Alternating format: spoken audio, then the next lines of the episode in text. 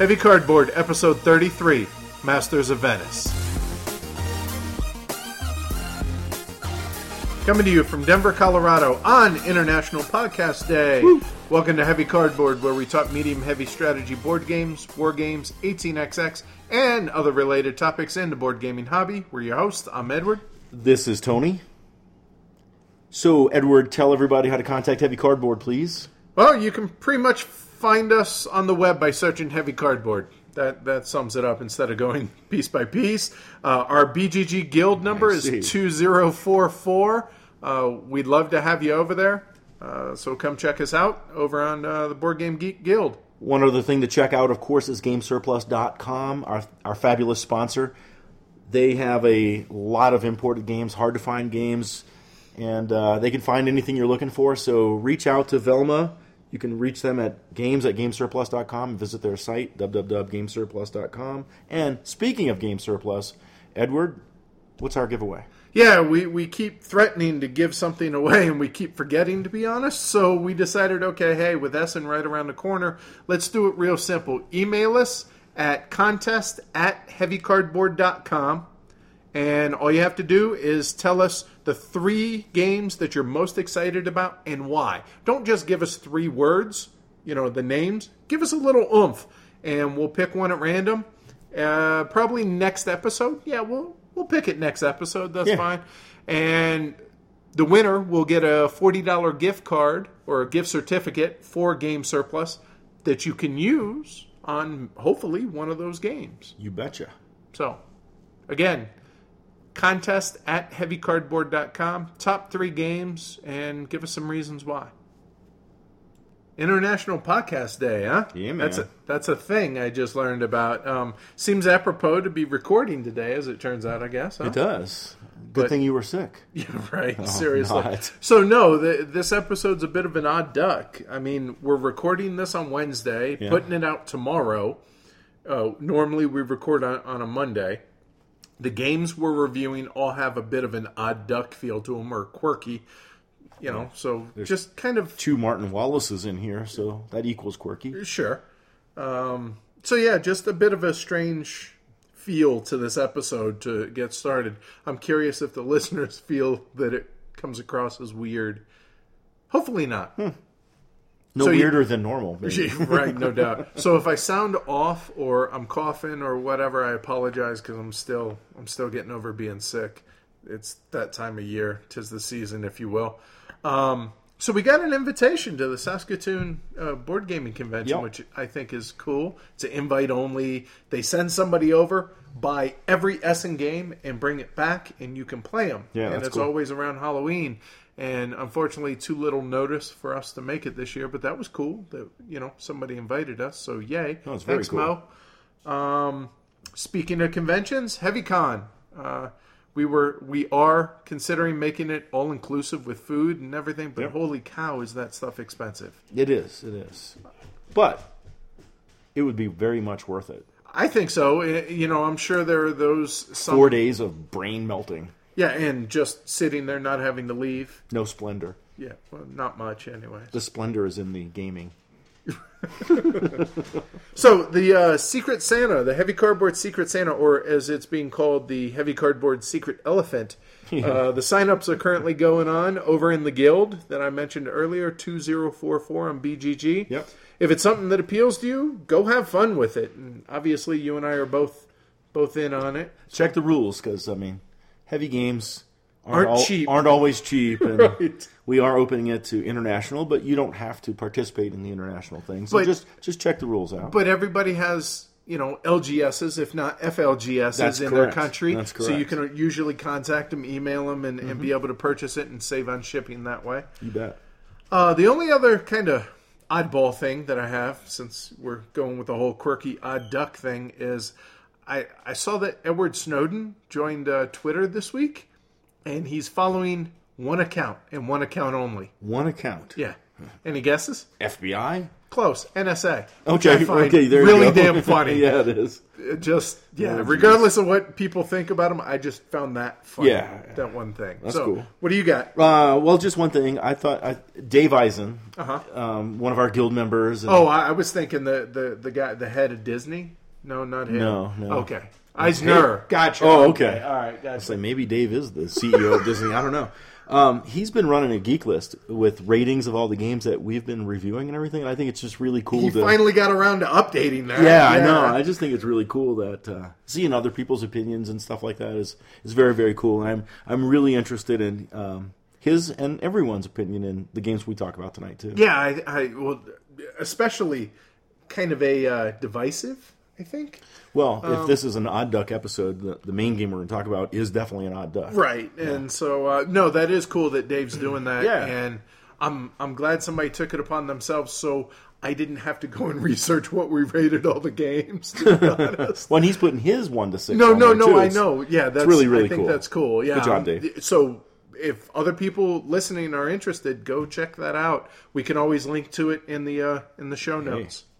So let's get it started. What have you acquired in the last couple of weeks, sir? I have acquired 5 little things. 5? 5 little things. My my own copy of Tinner's Trail. I've enjoyed it so much. Right. Steel Driver, because Paul Chad, said it was something. There was something to that game, and I know you guys played it recently, so we'll talk about that soon. Yep. I got a copy of The King is Dead, which is the reprint of King of Siam. King of Siam, exactly. The little tiny short area control game. Played it with the wife. She liked it. Rock on. Medici.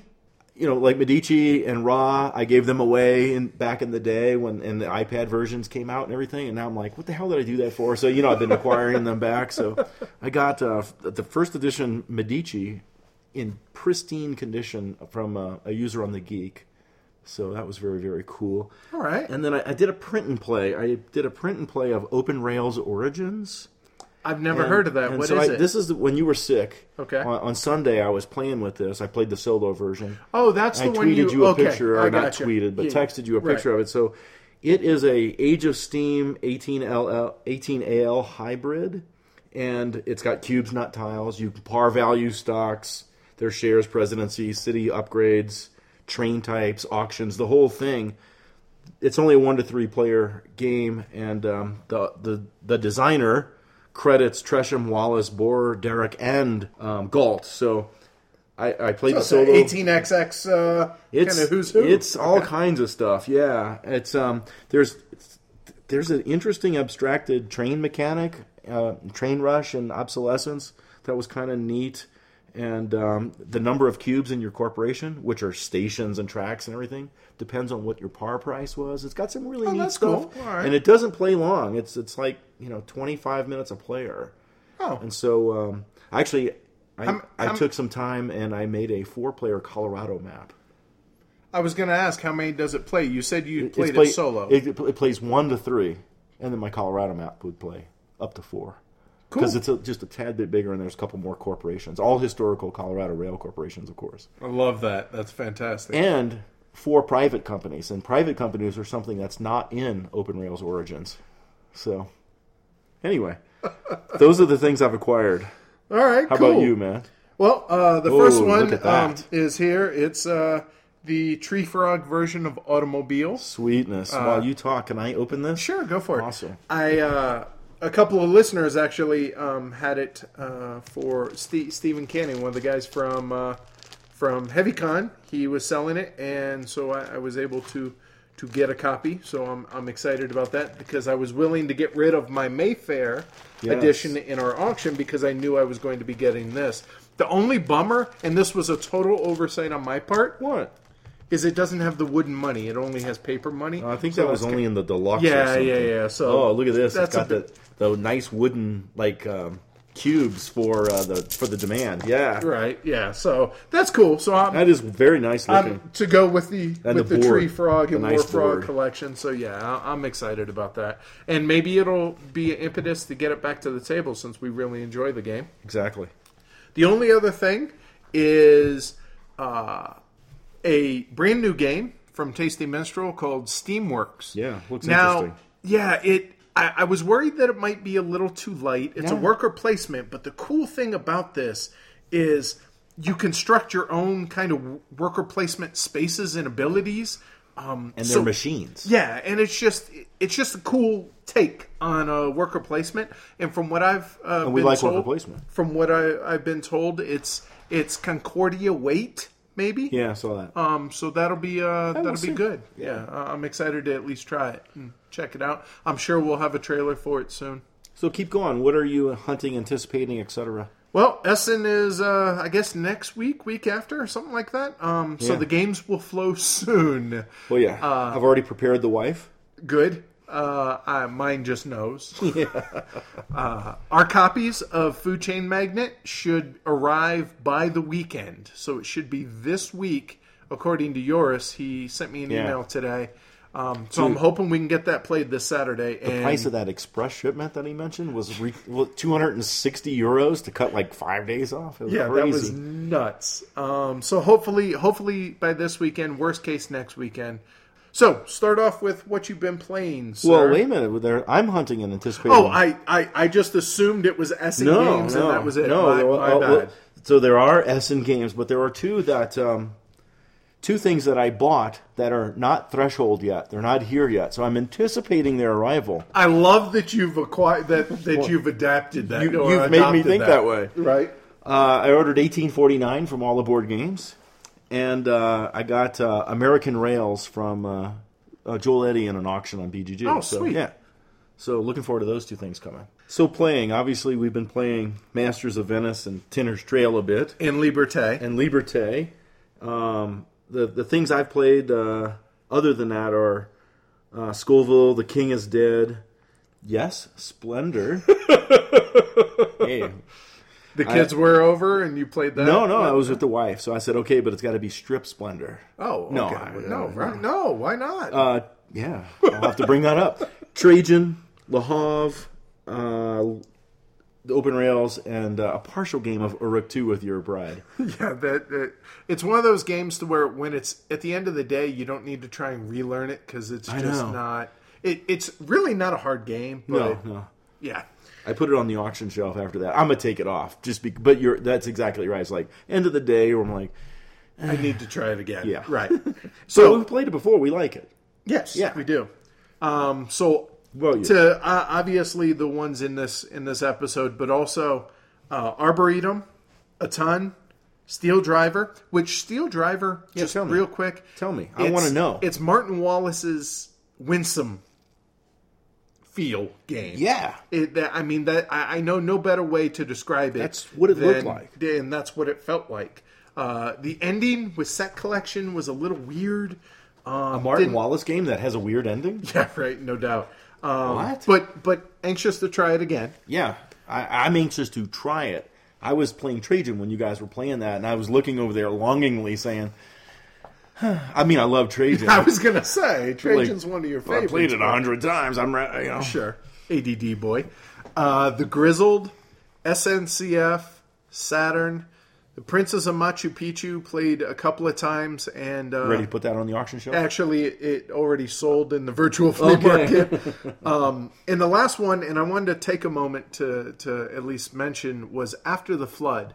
So this is one of the Martin Wallace Grail games that I got. You guys were playing this while me, Tone, and Paul Chad were playing Le Havre. Right, and we were having fun. I gotta say that I pray that we were playing something wrong, because that game was extraordinarily boring. So when we were playing Le Havre, Paul Chad leans over and whispers, I just heard Amanda say, this is exceedingly boring. It really was. We were like, oh no. We actually only played 2/5 of the game because we were like, I can't imagine doing 3 more rounds of this. So I'm going to actually go back, watch a video.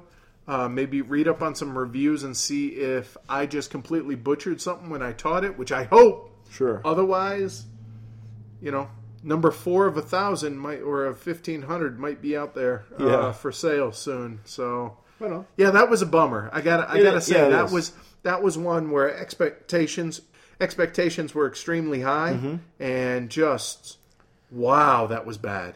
Well, that subject of games that whose expectations were not fulfilled by their play.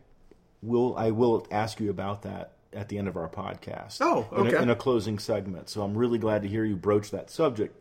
Although I hate that it was a Martin Wallace game that it was the topic of that. And it wasn't cheap. Yeah. Well, you know. But it'll retain its value. But yeah, still. That was a bummer. Right on.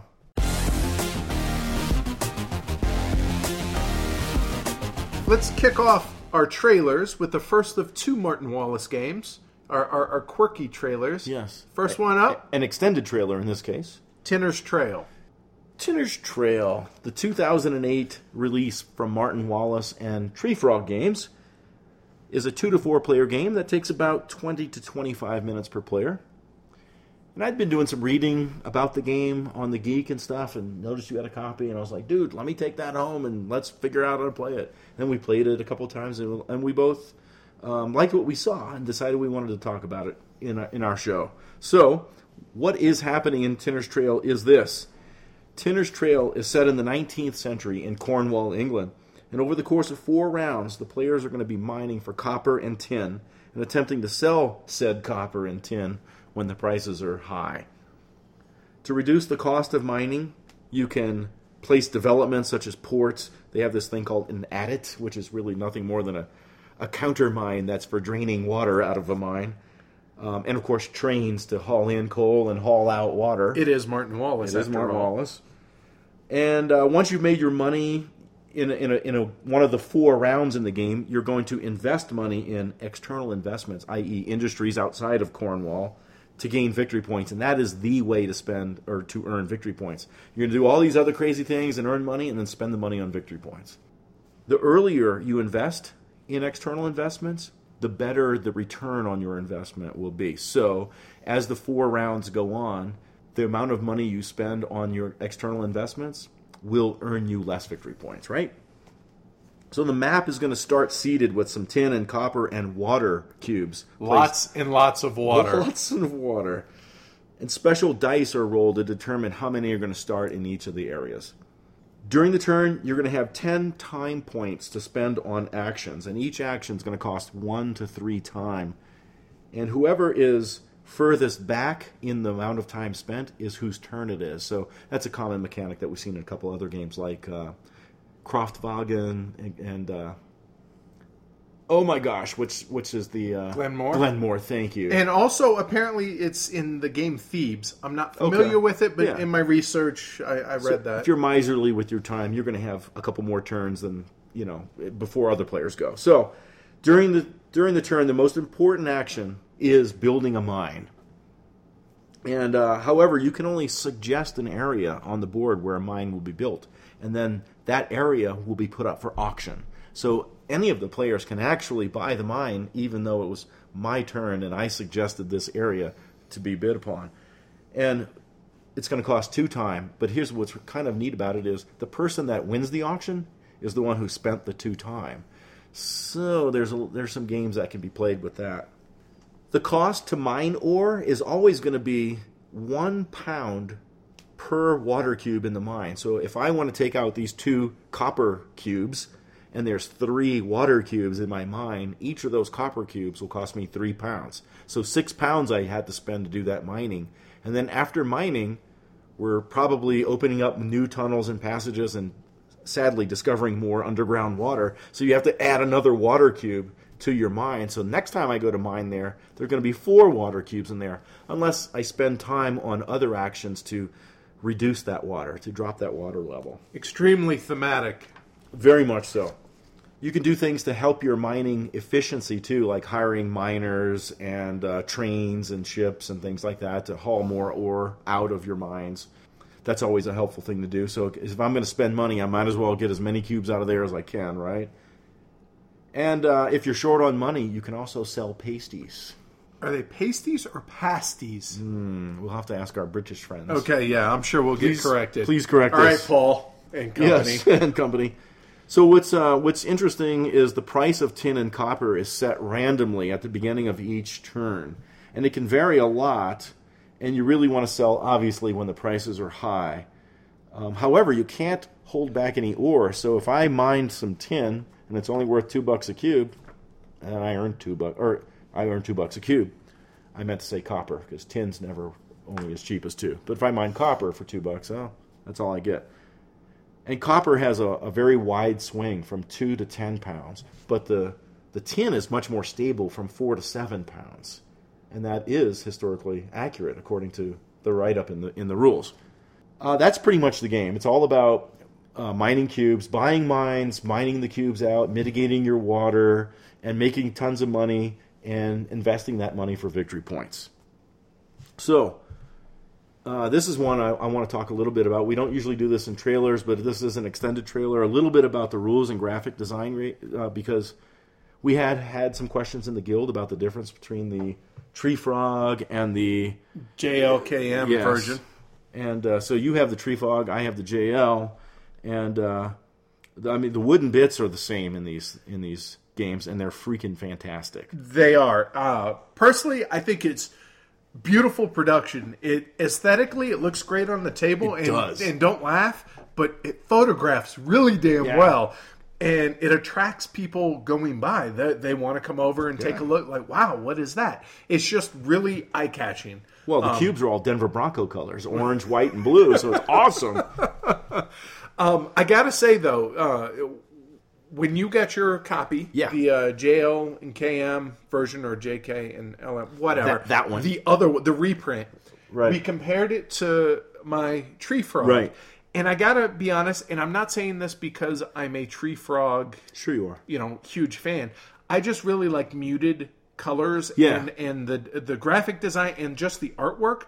I like the Tree Frog version better. However, the reprint version takes care of the one major how did they do that issue in the Tree Frog, which is there are water cubes in the game. Water is, wait for it, blue. Right. Well, there's also a blue player in the game, and they use cubes and keeping track of what is what. It's just really blue with blue with blue. And this whereas that one has purple instead of the blue, which makes total sense. Purple's awesome anyway. Right.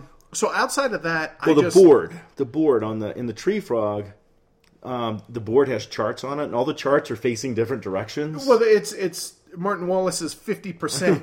Right. When the side you're looking across, you can read a quarter of the board. I can read a quarter of the board.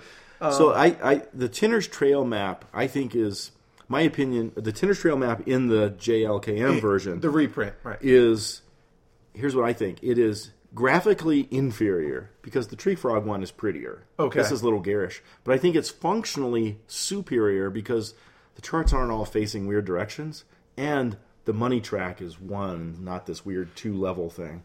But we play with poker chips. Yeah, anyway. Exactly. I was going to say the money track. It might have been overthinking things too much, or just trying to try something different, or being cheap so he didn't have to get money. I'm not sure what it was. But either way, we didn't bother playing with it. We just played with poker chips and said to hell with it.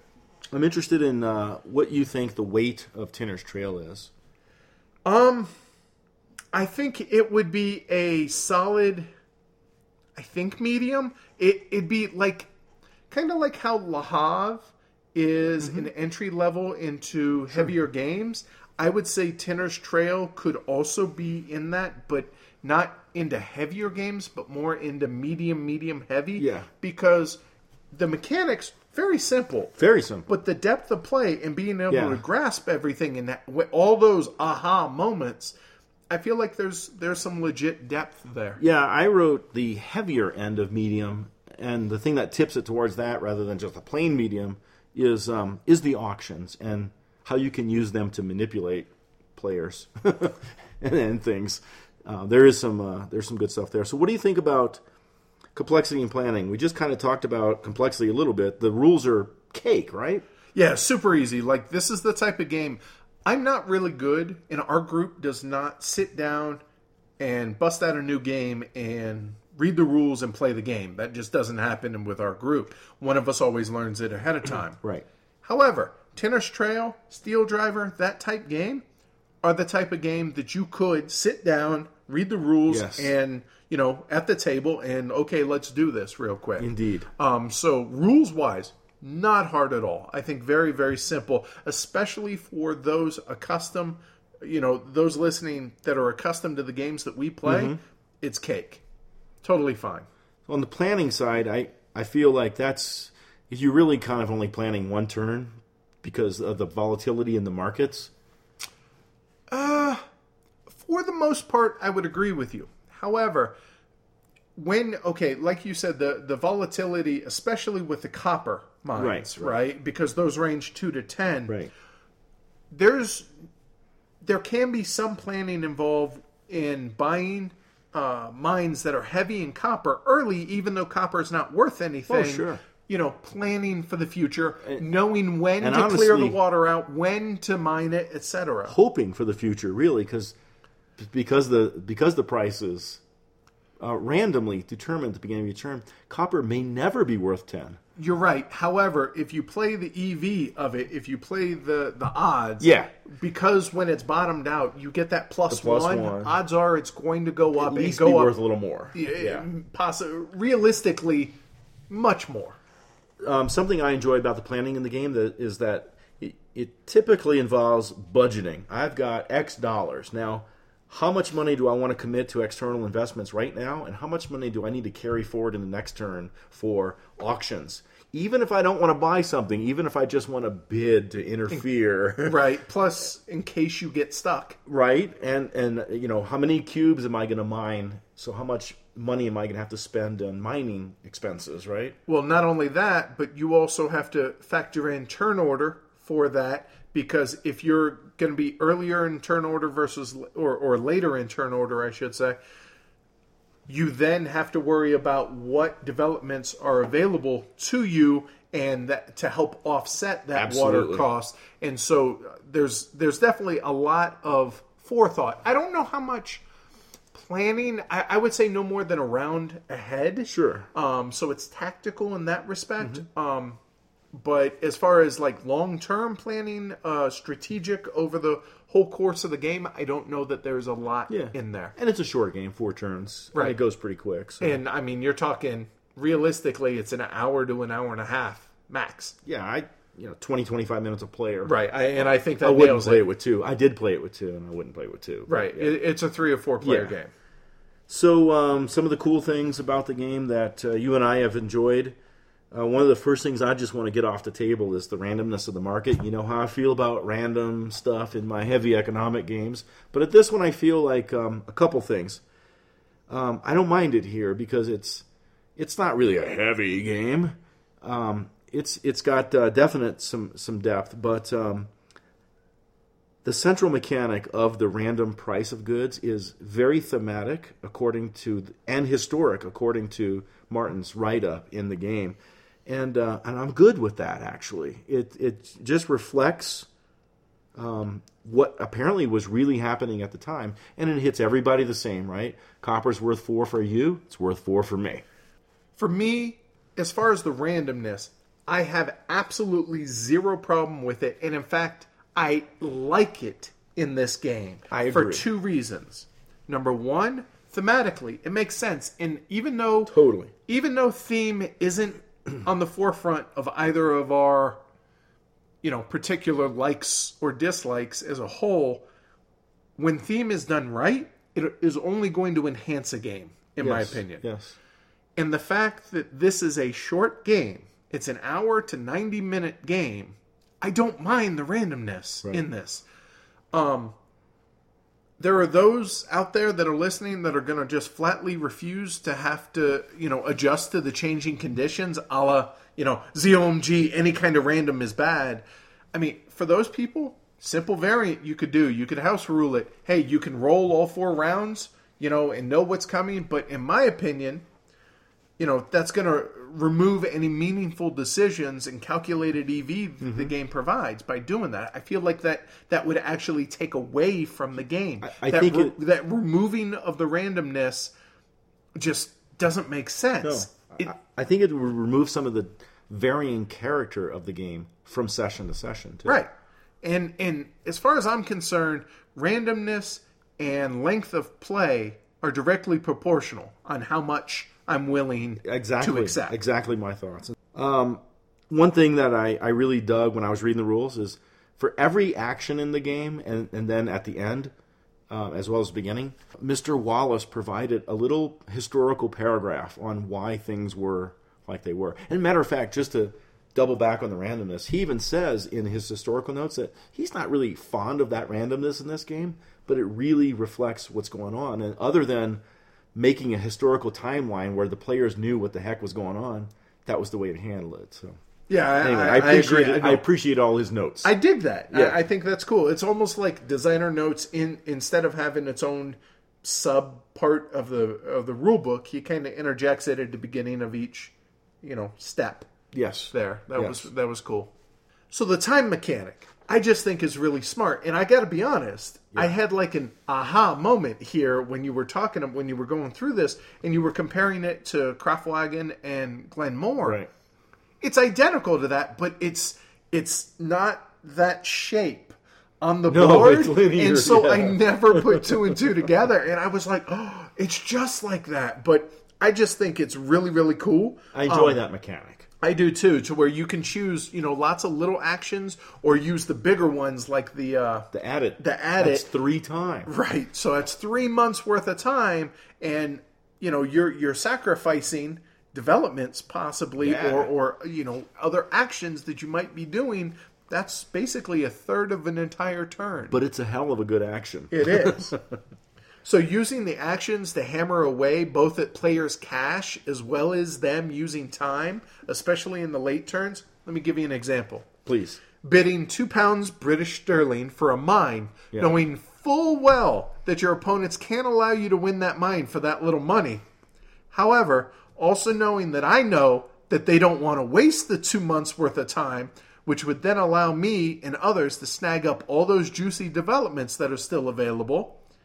Then again, if they do let you purchase the mine for that little, you're the one spending the 2 months of game time building the mine, while they either take said developments or possibly another juicier mine, put that up for bid, and maybe either you're short of time or you're short of money. Oh my God, the auctions, man. Bottom line, excellent decisions, to make with what actions are available to you, both in the auctions themselves as well as the litany of decision or of options, of different actions that you can take is just way better than I thought this game would be. When you play this game with players that love and understand auctions, the valuations, the timing, the cost of winning, the cost of losing, the auctions just like pop out of the game, man. It is just, and you and I are big auction fans. I just dig the auction so much, man, so much.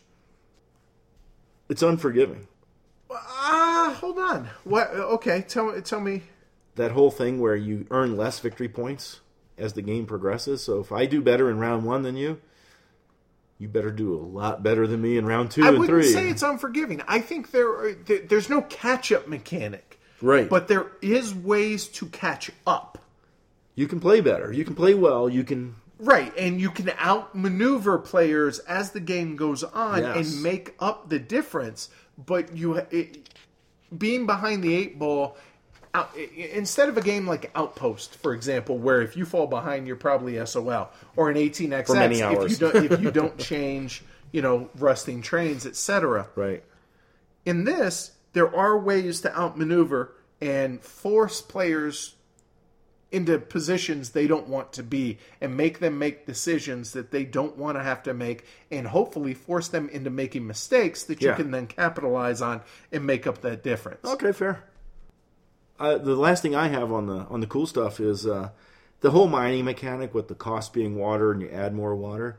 I just, it's so simple and so clean and so brilliant. I really, that mechanic is just killer.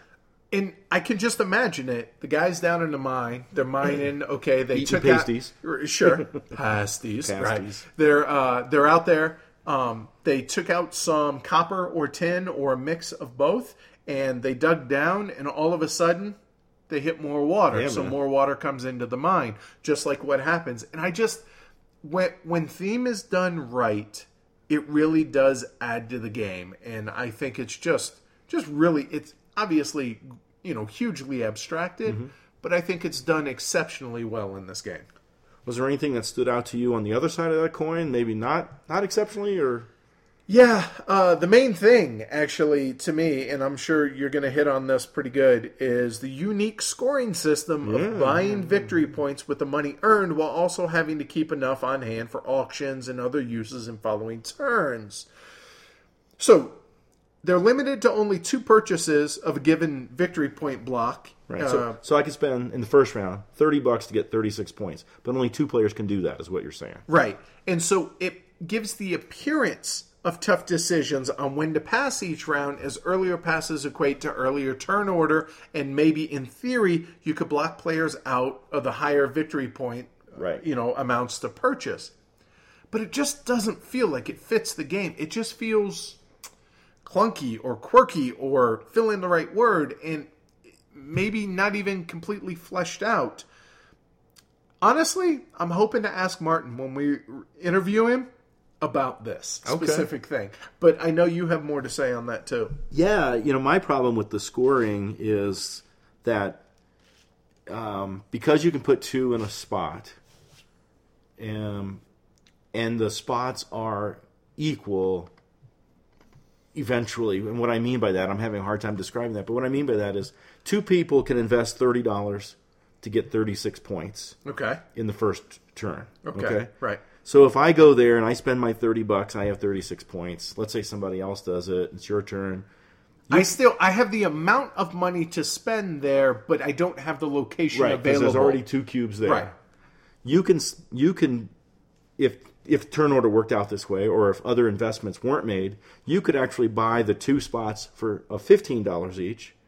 So you've also spent $30, and you've also earned 30 points. So there was nothing really gained or lost by being first, third, and each spot it there's just no, it's 1D, right? It's one dimensional on the spots. No spot, regardless of how much money you spend, is worth more than any other spot. For example, in round 1, you will get 1.2 victory points for every pound you spend, regardless of what spot you go. Right, and so there's just no, there's the illusion of blocking. It is an illusion, you're right. But it's really not there. There's an illusion of blocking and an illusion of, I spent more money than you, so I got a better investment or whatever. Right. So, there are real decisions to be made there when buying the victory points, but it's not of the actual buying of the victory points. It's more or less, how much do I need to save for the next round, and then trying to figure that out based on turn order and all that. So there are real decisions to be made regarding buying the victory points. Regarding how much money to spend. Right, but not what victory points to buy. If I hope that makes sense. Yeah.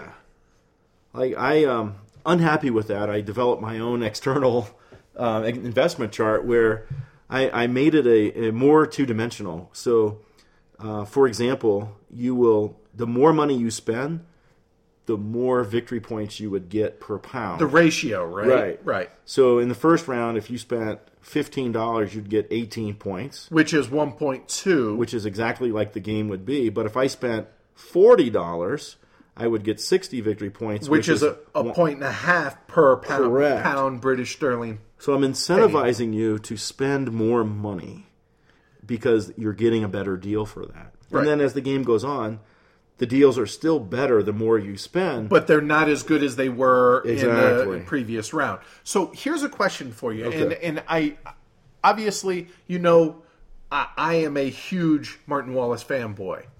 Same. To a point.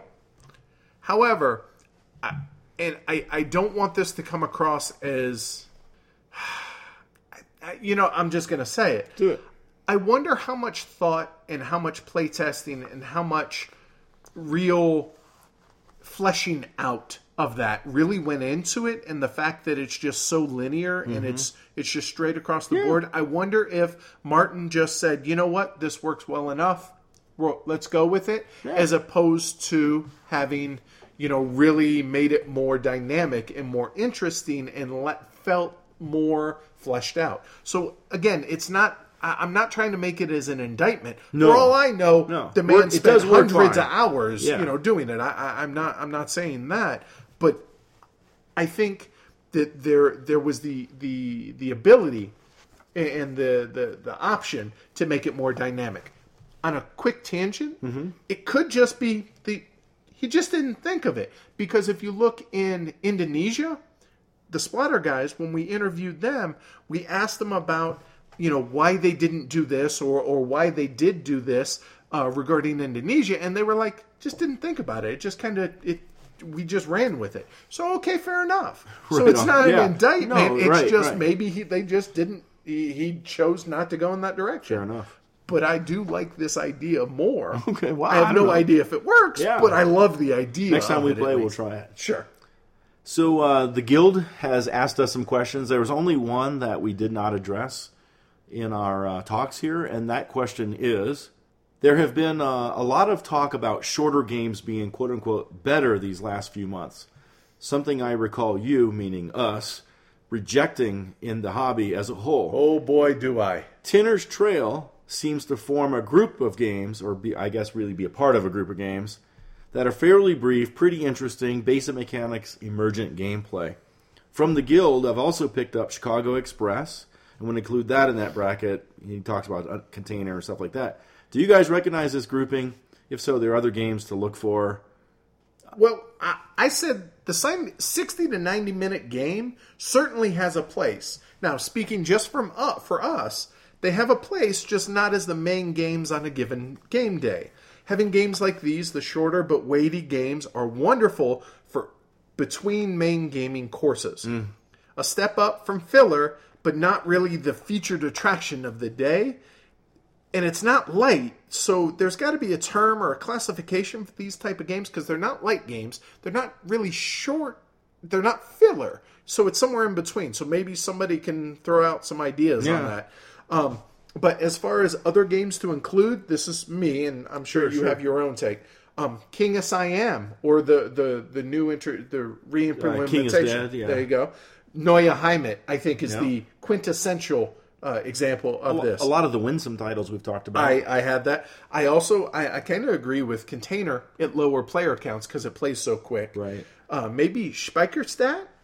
By Feld, I thought maybe, and also Metropolis, the Istari game. I thought so off the top of my head when I was kind of prepping for the show, I was going through my collection. And I was like, yeah, these fit. There are others that are shorter, like Arboretum and stuff, but those are filler, true filler. So, what's your take on it? I mean, just for myself, I don't advocate that the length of a game is equivalent to its awesomeness. I think really the spirit of what we meant, at least I meant, was quality over quantity.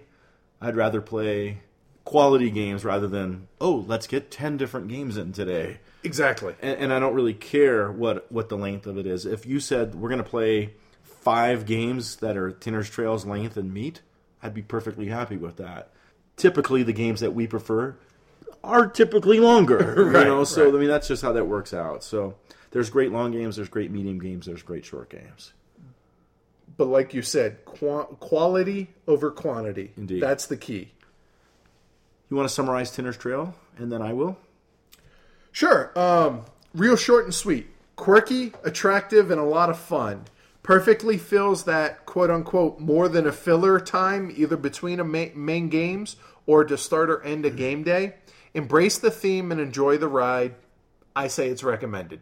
Do you have a rating? I do. I gave it a solid 4. Okay. I think if that market mechanic didn't feel so afterthoughtish and flat, very well could legitimately be a 5. But I think that's the one thing for me holding it back.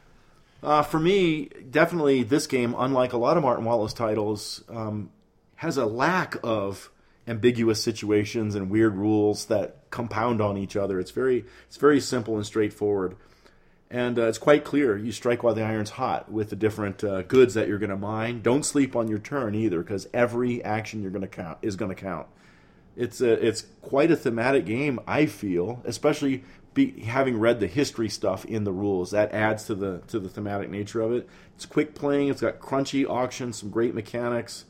And that random, as we mentioned, fits the theme and the historical explanation, and it affects everyone evenly. Besides the auctions, the concept of just reducing the water levels in your mines before you extract ore, before you run out of actions, and other players with a well-timed auction could upset your plans if you're like, crap, now I have to win that one. I can't let him win that. It's just simply terrific for me. So look, JKLM is out of business. Tree Frog is shutting it down. If this game has any interest in, if you have any interest in this game, just get a copy right now. I got mine from Game Surplus. Rock on. And I'm giving it a 5. I hear what you're saying on the 4 thing, but for me, man, fighting in these auctions against like you and Paul Chad is just the bomb. Yeah, it's a lot of fun, and like I said, I'm not gonna fault you at all putting it there. That's Tinner's Trail. Liberty, equality, fraternity, or death. The last, much the easiest to bestow, O guillotine. Liberté, designed by Martin Wallace, published in 2001, originally by War Frog Games, reprinted by Valley Games. Plays 3 to 6 players, and plays in about 2 hours. So Liberté covers the time period between the convening of the État Général in 1789 until the rise of Napoleon Bonaparte in 1799. My emperor. At its core, Liberté is a card-driven, area-majority game that plays over the course of 4 rounds. Not a standard area majority game, mind you, but one nonetheless. The goal of the game, provided it goes the full 4 rounds, is to have the most victory points after the 4th round of the game. You gain those points mostly by having the most influence in the party that won the election that round. There are 3 factions or parties vying for control of France via elections. The Royalists, Moderates, and Radicals, represented by white, blue, and red blocks, respectively. Getting the most influence in the winning party, however, requires that you have cunningly manipulated the individual elections of the 27 or so provinces within France that round. You get that ever-important influence by playing a card, possibly 2, which will dictate in what region you may place those influence blocks, as well as how much influence, 1 to 3 blocks, and of what faction that influence is for. Players take turns playing and drawing cards, adding blocks of influence while respecting the placement rules. Each province can have a total of 3 stacks, 1 stack belonging to a single player, and each of those stacks may only be 3 influence high and may only contain one party's colored blocks. Got all it? Good. Once one of the party's block supply has been emptied, that triggers the end of the action phase. After settling the battle for the round and awarding those points, each province's votes is determined by the highest stack of influence. The owning player of the highest stack in each province receives one of those blocks of influence, Paris being the exception in which they're awarded all of them. Mm-hmm. With max stack size of 3 blocks, there can be significant amounts of ties during the elections. Players may choose to spend a card from their tableau that they kept previously during the action phase to help influence that province and win that block. After all the provinces have been determined, whichever party has the most votes wins the election. The 2 players with the most blocks in the winning party's colors are awarded points, as is the player with the most blocks in the party that finished last in the election. If the players get to the end of the 4th round, whomever has the most VPs wins. But there are a couple of ways the game can end suddenly that I haven't mentioned. Indeed they are. First, if at any point the radicals, i.e. the red blocks, win 17 or more of the provinces in a given round during the election, they automatically trigger the end of the game, and whomever has the most red influence, both in cards and blocks, wins. VPs don't mean squat. The same goes if at any time, save for during the elections, the Royalists, the white blocks, ever control 7 or more certain provinces and someone brings this to the table's attention, the game ends immediately and the player with the most white blocks and influence wins. Right. That's the interesting part. Exactly. Brings it to the table's attention. So the game, mechanically, really quite simple, but there's, I think, quite a good bit of depth to the game. Mm-hmm. Do you load up your blocks in a particular province or spread them out and try to win multiple provinces? Do you use any of your special cards to execute someone's general and remove their ability to influence a tied region or lead a battle?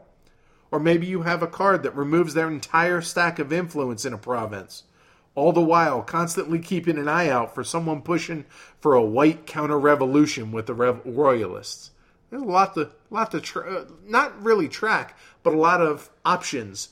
Even though you're only drawing a card or playing a card, right? And like the way you started that off, what you just said was simple. And like this is another Martin Wallace game that the rules are not difficult. Like you explained it that day when I played it, and I understood immediately. Right? It's unusual for Martin Wallace, it seems.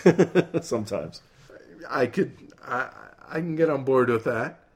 So there's plenty of tension in the gameplay as well as watching the election play out and, not being sure how it's going to, turn out and having an election come down to the final few provinces and maybe there's ties in those provinces and some players, the tied players, have cards that they haven't used yet, to where they can then use them in those ties and you don't know which way it's going to go. And I think there's a lot of fun, like nail-biting tension throughout. I definitely agree. There is tension, tactical tension, because you don't know what's what are they holding, what do they have up there that they're going to play. Ed, will you really spend that 3 general on this? I'm going to make you find out, right? Right, exactly. Now, watching other players, draw cards from the face-up cards can kind of give you information on what other players' plans are. Which forces you to, you're engaged the whole time because you should be watching what cards people are drawing.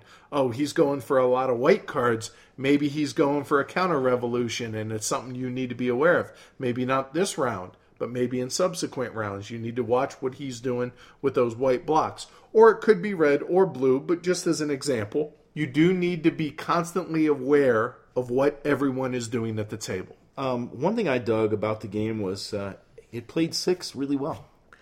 It's not nearly as chaotic as I expected. I feared that it would just be a disaster, and it was not. Right, because I had played it 3 and 4 players a couple of times, and 3 was fine.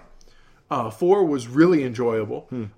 I feel like 4 or 5's really going to be the sweet spot, and I just wanted to experience 6 just to see the chaos explode. Well, it's and nice it really to have games that you can play with 6, actually. Right, because they're few and far between. Now, there are games that say they play 6. Agreed. But they're not 6-player games. Don't want to do it. Which I thought it was totally playable and totally reasonable in this. I also love this period of time. And yes, Napoleon is my emperor. So with those special cards... Excuse me, Bonaparte. With those special cards that I briefly mentioned, there is some nastiness in a take that way that can definitely turn some people off. Highly tactical. Agreed. The sudden death victory conditions can also be really sneaky and definitely is going to be divisive, I think. Well, that's not a new thing in Wallace games. He's got several games where the ending conditions can be... sudden and different and unexpected and wonky or whatever, so. And see, I like it because it even though it may feel sudden to the players that weren't expecting it, the players that have been planning it, it requires planning. It's probably one of those things you like or don't like about a game. My point is, it's not going to sneak up on those that are causing it to happen. I can see how many white areas there are. Right. Well, you had the chance to A, pay attention to it. Right. B, you had a chance to do something about it. But just because I'm doing it in a smart, subtle way, then good on me. Because you some good drugs for this cold, buddy. Right. That happened in our first game, in which I fell way behind. During the second round, and I saw how it was playing out, and I'm like, I have no chance. If this goes to victory points, I know I have no chance. So I spent the entire next 2 rounds very subtly building up the Royalists, and then on the coup de grace, on the final action of the final turn, I was last, because God knows I was way behind in victory points. I was able to boom, boom, boom, boom, and look at that. I won. And... at first, Paul Chad, who was in the game, really didn't like it because he's like, "What the hell?" Because he'd been dominating in victory points. Right. But again, I had been planning that and working towards that for half the game. The elephant fears the mouse. Just because I wasn't being obvious about it doesn't mean it wasn't a legit way. And he actually came around to realizing that and actually was like, "Huh, yeah, okay, I can get on board with that." So I really dug that. The one caveat on the rules that I want to point out is the dagger variant. We never played without it, and it's a real simple thing, and it's actually in the rules for the second edition, the Valley Games, which is the edition I have that we played. It's generally accepted that, yes, you play with this variant because it keeps the face-up cards from getting stagnant and people avoiding them. It gives more value to the one influence cards as opposed to them being completely worthless versus the 2 and 3. So it's simple. It's something simple. Apparently, somebody on the BGG forums named Dagger. That's his username, and that's where it comes from. It's not from like a backstabby thing. Okay. But anyway, so give him the dagger. We never played without it, but from what I gather in reading, you shouldn't. So, But that's what I got. You got anything else? You know, I'm not a huge area control fan, and I've played the game once, so take it, you know, with a grain of salt here. But in that 6-player game, I won, and I won by not playing in any areas that other people were playing, essentially. No, that's smart, I think. But I was doing that because of the cards I was drawing. And so I didn't really dig the game. Okay. I don't mind the game, if that makes any sense. No, I will play it again. I totally get that. You're not a fan of games like Dominant Species? Area control. Conflict of Plants. I want my area control to be short, i.e., The King of Siam. Sure. That's 20 minutes. I'm done. Right? It's just not in your wheelhouse. Right, that's fine. Right. Whereas the tactical, I really enjoy this type of game. So, it's just different strokes for different folks. Exactly. But like you said, even though it's not your type of game, there's something here that's worthy of playing. Yeah, it was not unfun. Right. Right? It was fun. All right. So, some questions from the Guild. Yes. First off, I played Liberté before I played Colonialism by Spielworks, but found the structure to be somewhat similar. Which of the two games do you prefer? For me... I didn't find the structure similar at all. Really? You didn't? No. I totally do. The card play and the interaction... You're playing some face-down cards, and then there's resources in the places that you're doing the area control. And actually, I like Colonialism quite a lot, which is... An area control game, but it's got some interesting little twists. So, I to be honest with you, I don't see the comparison. See, when Ben asked this question, I kind of was like, dude, I totally get that. Now, they're not similar in a sense that you can trade one out for the other. There's the card play. Yes, the first card that you play in Colonialism is face down, but everything else subsequent is face up. But it's also, it's a hand of cards, and it's not, I got a similar feel. But for me... I enjoy the dark theme, I guess, in Colonialism. I do too. I feel like a colonial despot. Right. And so I would probably lean a little bit more towards Colonialism as far as if I had a favorite. Sure. But same. It's not a huge, chasm. So next up, did you find the start of the game meaningful, or do you just cast out counters until a motivation eventually emerges? I put out counters where I had cards to allow me to do so with some amount of strength. So I found I found the game just as a mechanical exercise, really. Okay. So, and a lot of that had to do with the luck of my draw in my first game. So, just random, here, let's see what happens. I can play in this area, or this area. Right. See, I said, I get what you're saying here. The only information you have at the beginning is your hand, so that can drive your early decisions. But I feel like now keep in mind, I've played this 4 or 5 times versus your one. But by the midpoint of the first round, you get a feel for the direction the wind is blowing, and you can adjust as need be, or at least attempt to with card draws.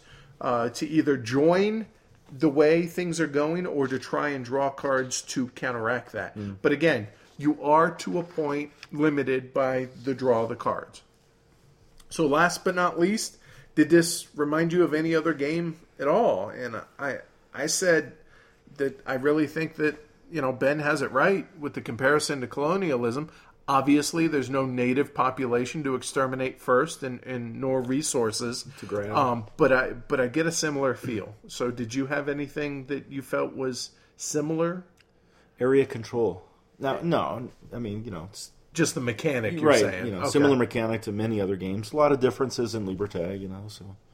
You got a summary for us, sir? I don't. I don't feel like with one play and lukewarm on just area control that I could really do justice to the game or anything like that, or even rate it. I appreciate your honesty. Yeah, you do. Yeah. So, all right, for me, if the game were a simple area majority game, I'd say that it'd get stale quickly. But I found enough subtleties in card play as well as the sudden victory conditions to separate itself from other like-minded games. While it certainly won't be in a win for everyone, a.k.a. my partner here, those that don't mind a little backstabbery mixed in with some Martin Wallace quirkiness will find a game that will reward repeated play, and I'm happy to say it has a home on my shelf. Right on. I give it a rating of 4. Okay. But, yeah, if you put a gun to my head and said pick one, whether it's Colonialism or Liberté, I would lean Colonialism. Good decision. Yeah, so that's Liberté by Martin Wallace.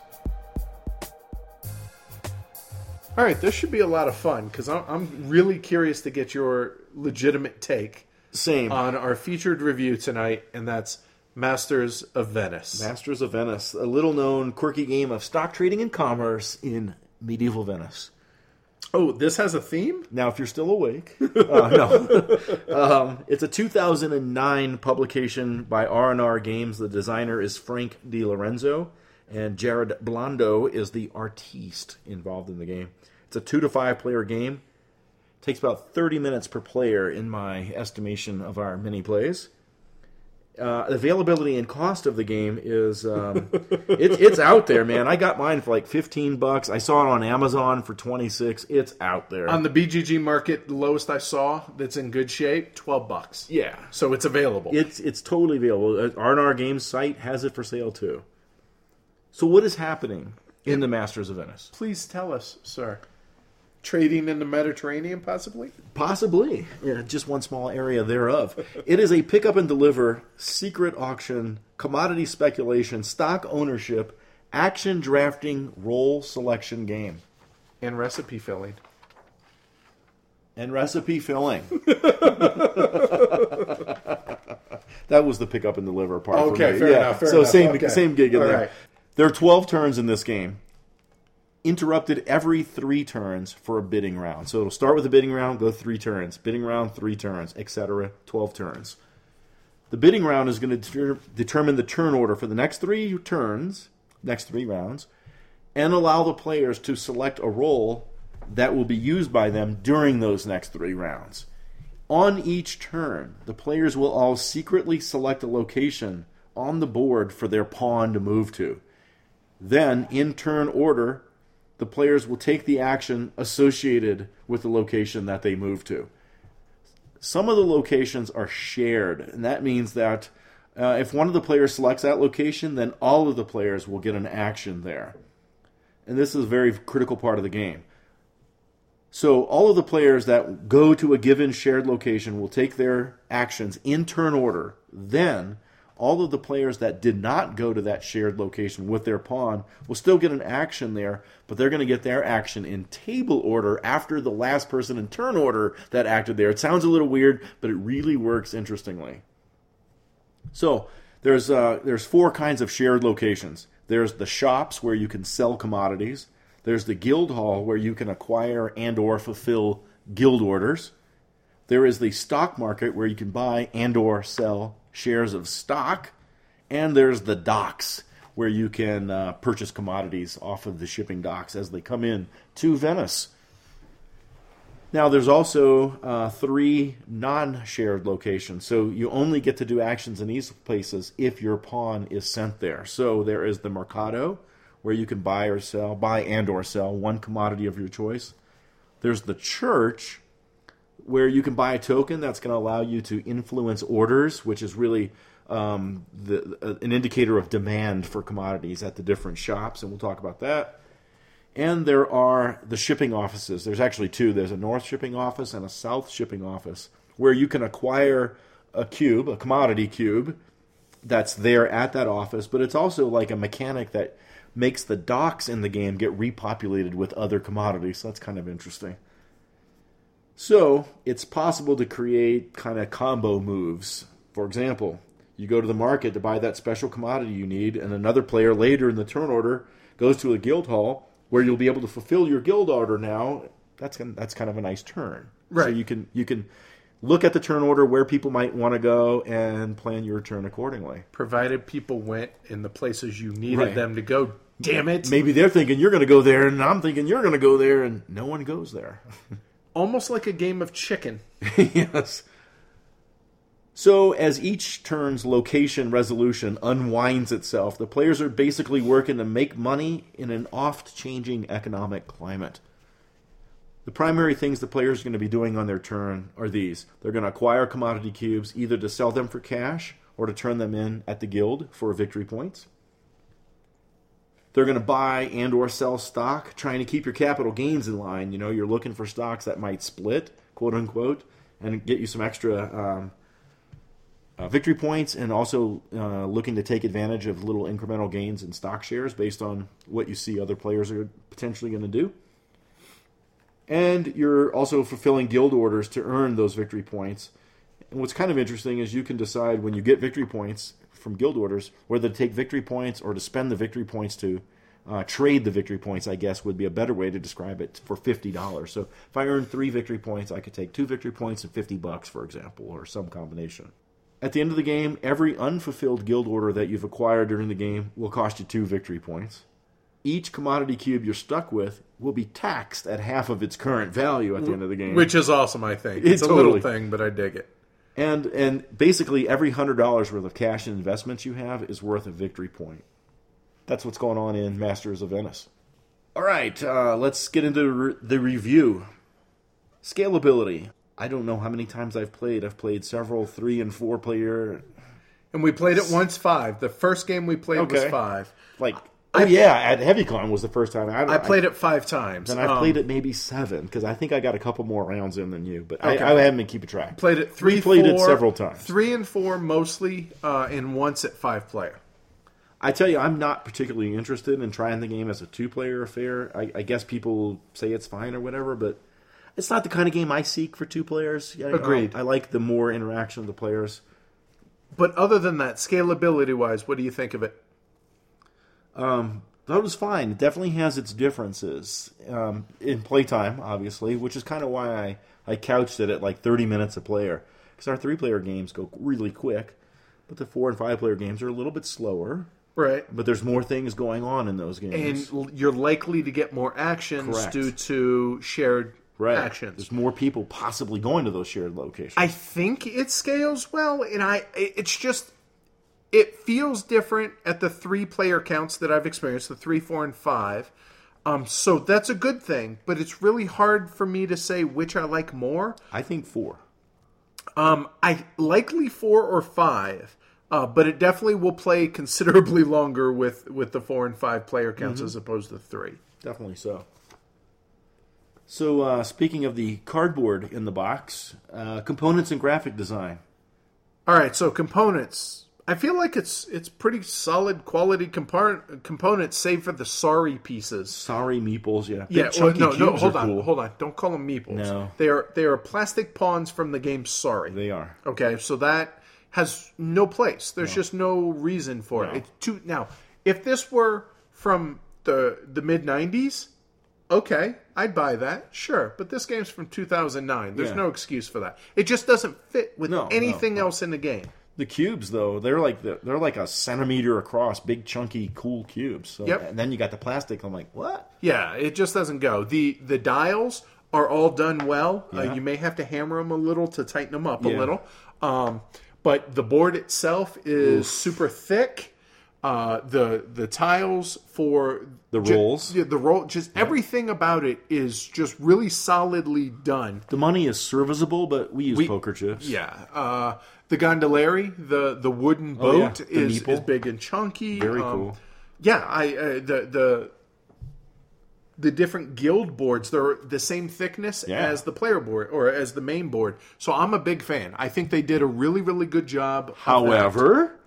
Now we go into graphic design.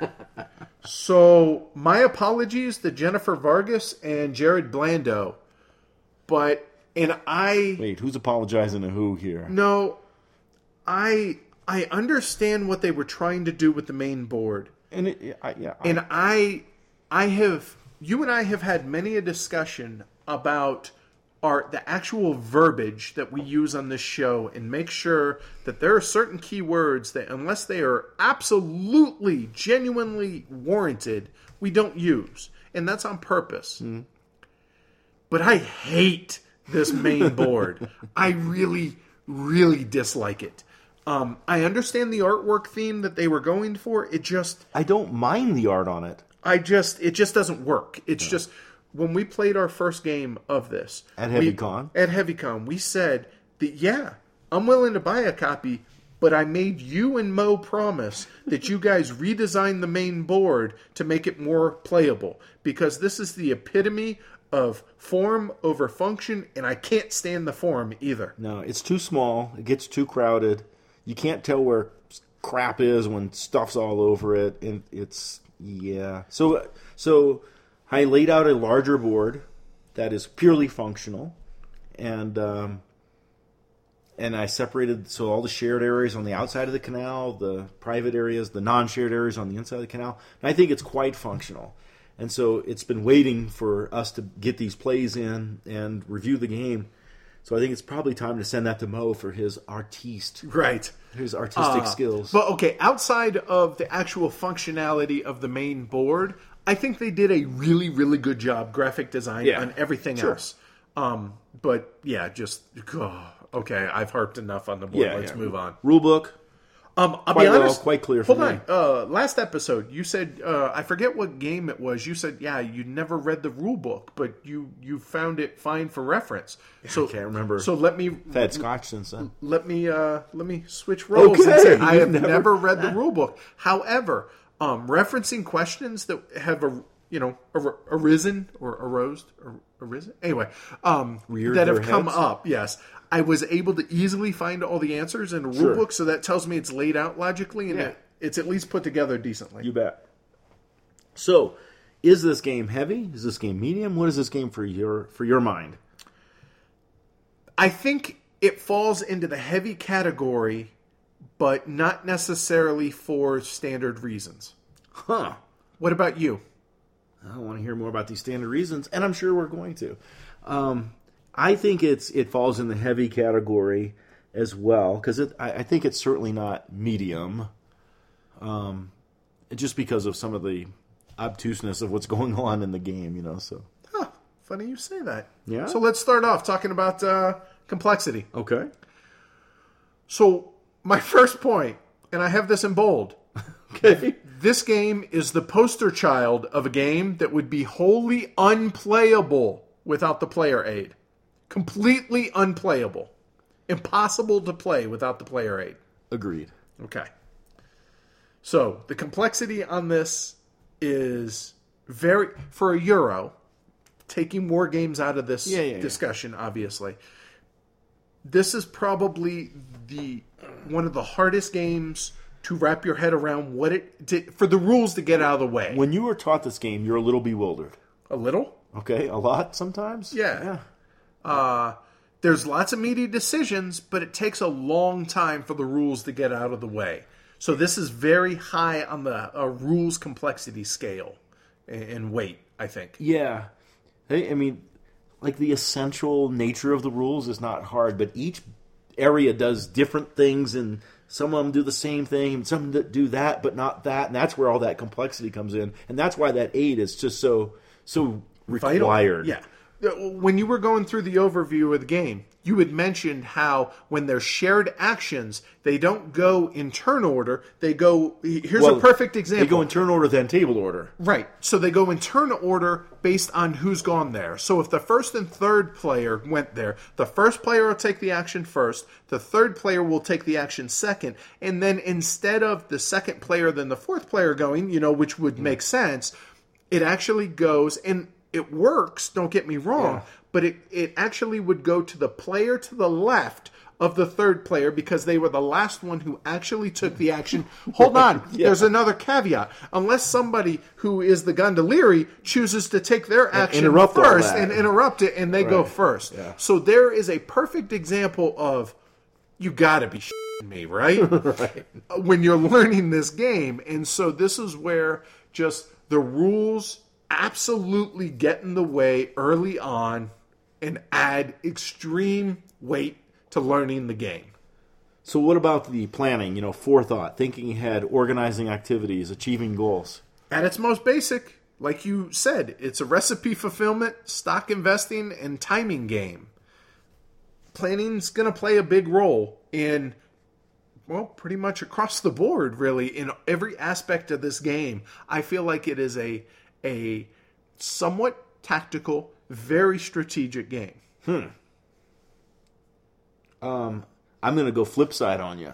I think that the game really only offers short-term strategies, and that it. I agree with you. It is a game of timing and not of really long-term planning. When I'm playing it, I think like a Venetian merchant. Almost said Venusian, I think. A Venetian merchant. They're on a different planet. That is also a day trader. You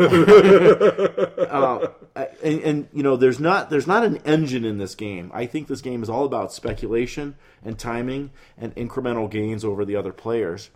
And those things, to me, do not speak long-term strategy. It's not like, oh, buy IBM stock because it's going to be, you know, it's not like that at all, to me. And so I think most planning just spans a few turns of the blocks of three, you know. And, again, it's a game of timing. Buy low, sell high, whether it's a cube, whether it's a share, it doesn't matter. And the turn orders and the location, I mean, all that's constantly affecting things. And that's why I feel like the day trader planning. I totally agree with you on that. However, an overarching strategy of if I'm going to go heavy guild orders or if I'm going to go heavy investing, kind of big picture-wise, I feel like can be rather strategic. Along that's kind of the big umbrella in which all of these other tactical decisions fall under. So I feel like it is a mix of the two. Okay. So how do you feel about luck and random factors? Well, there is some, and it can impact play. Absolutely. But I don't know that there's enough here that really bothers me. The big one, at least to me, and if I'm forgetting anything, please chime in, but the guild orders certainly can be luck of the draw, and some lucky draws can tilt the game in one player's favor or another. Sure. You know, if you have a lot of resources already and someone goes to the guild and you draw the right card, boom, you can turn that in right away. Mm-hmm. And those guilds, those guild orders are significant amount of points, 3 through 6. Oh, yeah. And in a game in which, you know, 30 points would be a phenomenally good score, right, 3 to 6 points is a lot of points. Right. So, yeah, multiple times. That part does play a big factor. The order of the church favors, in my opinion, has very minimal impact on the game. I usually buy one. If at all, and I probably I don't buy one in every game. Last game, dude, you should have. And then there are the rumor tiles for Gondolieri. They're a nice touch for being last, but being last isn't that big of a handicap in this game. But it is completely random as to which rumor you get. Okay, they're random on the rumor part, but I do feel turn order does play a decent factor. This is random, but it's probably not a big deal. It's like every player's randomly dealt one share of stock, and that's what you start the game with, and a cube. And there's lots of drawing cubes from a bag, so that's always going to be pretty random. Obviously, you know? Sure. Yeah. I didn't even put that down. But obviously, yes. Yeah. So let me hold on before we move on. Let me ask you, fire with the. I'll say random. I don't really want to say luck. The luck comes into, I drew the right guild order. Right. That type thing. But as far as the random fact, do you think it adds to or, you know, takes away from the weight of the game? Because a lot of times we kind of talk about what the luck and random factors are, but we're not really addressing is it adding or taking away from the game?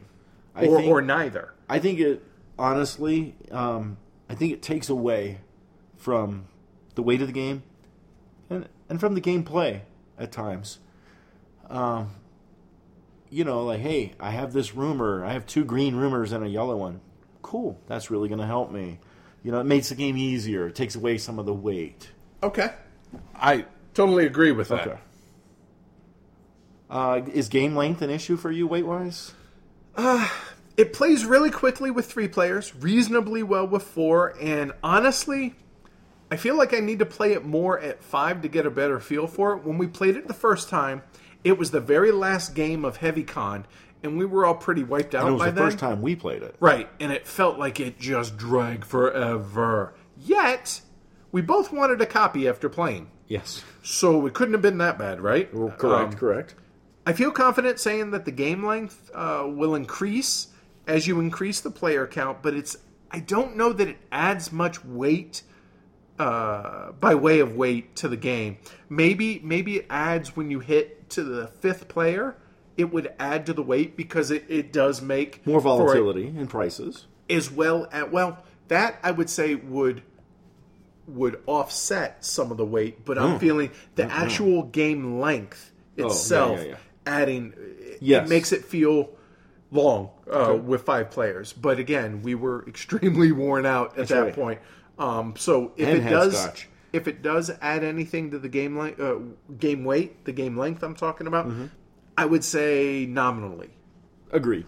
I just wrote, no, not a big deal.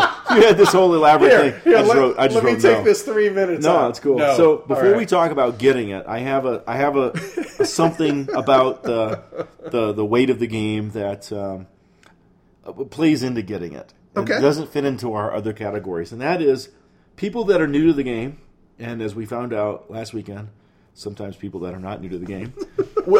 This is me hitting Tony. Can forget that the orders in the shop are needed to be able to fulfill guild orders and to sell cubes, and like you'll see folks plan an action to go there and I'm going to sell these 3 cubes. Shit, there's only 1 order, right? That'll hose them. Constantly, I am forgetting that, and it's my own fault because there's a lot to track in this game. But it definitely that goes to, I see what you're saying because it's not rules complexity. It's just it's one more thing you got to keep track of, and for the noobs especially, it's hard. I wouldn't say for the noobs. I'd say for everyone. Thank you. Okay. So how about getting it? Like so many games we feature on Heavy Cardboard. The machinations of this game are complex to hear, but they're not the beast they appear to be after you get into the game and get used to it. There are a few claws and stuff like the orders that'll still catch you and stuff like that. But I feel like after half the game, you kind of can, but you're already dead by then, right? So you'll hopefully be looking forward to your second play of it. Yeah, I would say it takes at least the full game, and in my case, I still get bit by some of this stuff as far as the getting it. Right. And going into our most recent game, so that's my 4th or 5th game, I was like, and we'd played it a few games in quick succession, over the course of a number of days instead of weeks, and I was like, I don't have a plan. I don't know. I know what I'm supposed to do. I know I got to get points. But I just don't have like a really good, hey, I'm going to try this strategy. Yeah. Nah, And I'm four games in. So I would say complexity-wise, as far as the getting it and the weight there, I would put it on par with a game like Venos as far as extremely hard for it to just click. Yeah, to actually... And I like that, though. Oh, God, yeah. That's not... I don't mind battling through it because I feel like there's enough there. Right on. All right, let's talk about things we particularly enjoy about this here game. All right, start with the setup. The variable goods that are available, they're randomly drawn from the bag, right? But the thing that that is so cool, and it's probably dumb that I get this excited about this. Okay. is the market is affected before the game even starts. Yeah. Because everything starts at a base of $40 or 40 ducats. So $40. But for every cube, every resource drawn out of the bag pre-game, just to seed the board and for the players, that price, all those different prices are going to be adjusted. Mm-hmm. So every game is going to start out, you know, different marginally values, different. Right. But dude, why do more games not do that? I think that is fantastic. Yeah, it's very cool. You don't want to have every good worth the exact same amount of money at the beginning of the game. Yet right? Most do. Right, right. So, you know, I think that's fantastic. Artificially fixed in some other manner. Right, right, you know? That's very cool. The bidding for turn order. I really, I dig that. It's a blind bid. Not everybody likes that. I don't mind it because you're going to get something for your money. No matter what you've spent, unless, of course, you spent zero. Because even if you, quote-unquote, lose the bid, you still pay it. Yeah, right, right. But again, you're going to get something for your money. Right. You're going to be able to affect the number of orders in a shop, either up or down. So that could be very tactical to help you or hurt others. More help you, I would say. Absolutely, more help you. And it's an interesting decision because... At least for me, money's tight sometimes. So it's like, man, how much do I want to invest in this turn order thing? Because I really need to buy a freaking red cube. You know, it can make for some hard decisions. And it also affects what roles, you know, are available. Because okay, let's say I still bid 10, but I took third. Maybe third's better than fourth because I didn't want the gondolieri. So, okay, I still have an option for something else. But here's another cool aspect on that. Okay. Is if you want the gondolieri because you want to be able to get those rumors, which are those, you know, hey, move one peg any direction. You still might desperately need to adjust the orders. Because like what you were saying... The amount you bid is going to be able to, for every $5 you bid, you adjust the orders up in one shop, mm-hmm. or $10, for every 10, you can adjust one shop down, either or, and you must do one. So if you desperately need to raise the orders in a store, but you still really want to be the gondolieri, I love that you still have to bid something to be able to raise those orders, but you're still hoping you bid low enough because their increments of 5 to be able to still get the role that you want. And I think even something as simple as that is just, it's just another layer of decision making, which is great. And I want to be last at least once during the game. Not more than 2 times, but 1 or 2 times in the game, I want to be last so that I can acquire those rumors. And once in each of those 3 sets of rounds, or sets of 3 rounds, interrupt turn order. Right. I think that's kind of cool. And speaking of the turn order, I like that as the gondolieri, or gondolieri, as we pronounce it, whatever. Larry. Larry the gondola. You can choose one of 2 things as far as the going first. You can either, the place that you selected, that be the first area that's activated and you go first. Or it could be another area that happens before you go and then go first in Interrupt that. Yeah. Right. So you have an option, and that kind of adds to that complexity as far as, oh, wait, you can do this or this or this.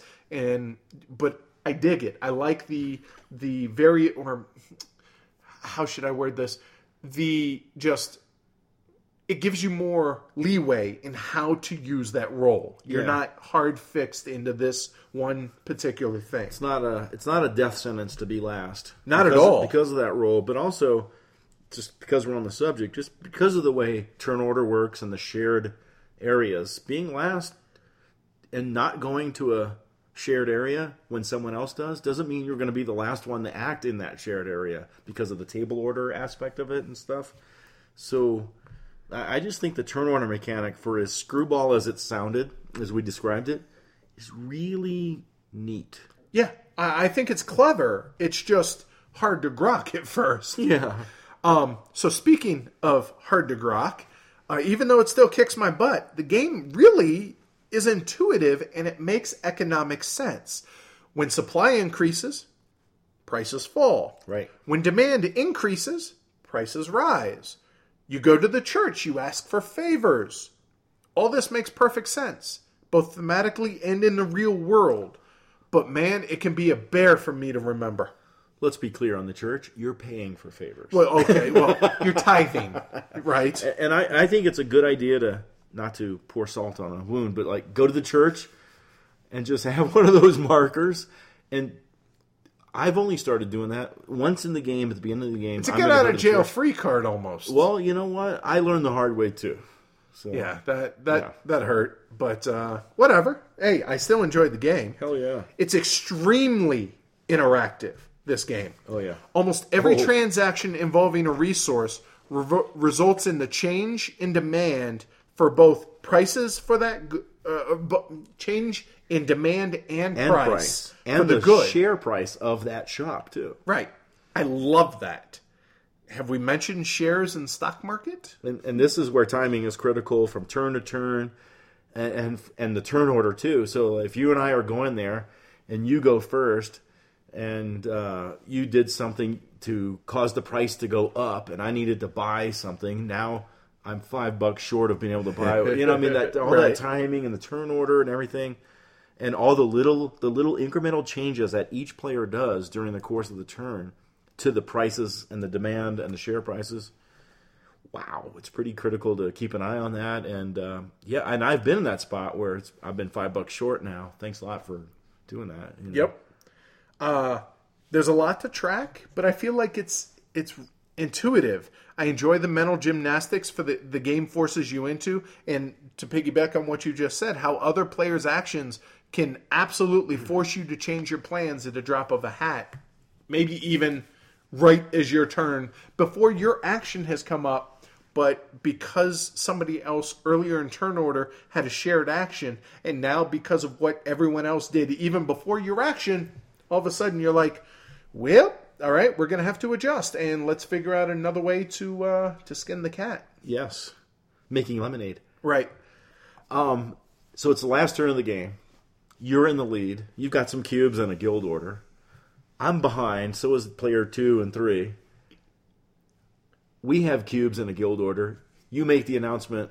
Oh, yeah. I'm not going to the guild hall, jerk-offs. Because like, you have to go there to fill. Because we're losing. One of us is going to have to go. So me and the other players, we're trying to, in our minds, go, Sally will do it or Bob will do it. I won't have. And it turns out no one goes. I mean, dude, the secret selection of the locations. Absolutely. And how you can outthink yourself. Well, it's not just that, but it's actually there's a bit of intuition. And as well as a game of chicken involved with, and you can kind of not verbally berate. That's I don't mean to, but you can just manipulate people into doing what you need them to do. And like you in the lead, you didn't have to. Nope. You'd be perfectly happy to let one of us go and score some extra points. But if we don't go, cool. We're all going to lose points equally. Exactly. I do love just how the dials on here are used for a few different things. They're used for initial turn order as far as the bids, but then for every action to select the where you're going. Yeah. And it's just ingenious. I mean, it's very, very, very well done. The stock split, quote unquote, is kind of cool. When the price of a stock goes up really high, it'll split, so the price will be chopped in half. But for every share that you owned, you got a victory point. And in a game where victory points are like manhole covers, that's pretty cool. Let me ask you something though, and I don't want to get off track, okay. But and it's something we can either discuss now or come back to. Okay. When a stock splits. It just went from 100 to 50. Or something, right. Yeah, right. Sure. So then you got a victory point for every share of stock that you just got. Right. So that's the equivalent of $100. Well, 50, right? In the model that you just showed. So I just got a victory point for $50. I just lost, for each share, say, $50 of investment. Ah, yeah. Versus at the end of the game, every $100. As opposed to, it's only at the end of the game. Right. That makes sense. So thematically, that actually makes sense. I came out ahead. Right. Even though I, quote unquote, lost some liquidity, I came out ahead on the score track. Yeah, okay, cool. I was going to take that in a different direction, but that cleared it up. Cool. So there's this wonderful nastiness that comes with selling shares. Oh, yeah. I think it's more volatile than an 18XX. Than many of them because of how hard the share price is depressed when you sell a share. Because when you buy a share, regardless of the amount of shares that you buy at any one time. In this game. Right. Your share, the share value, if you buy one or three or two, doesn't matter. Right. It's going to go up $5, which is one peg.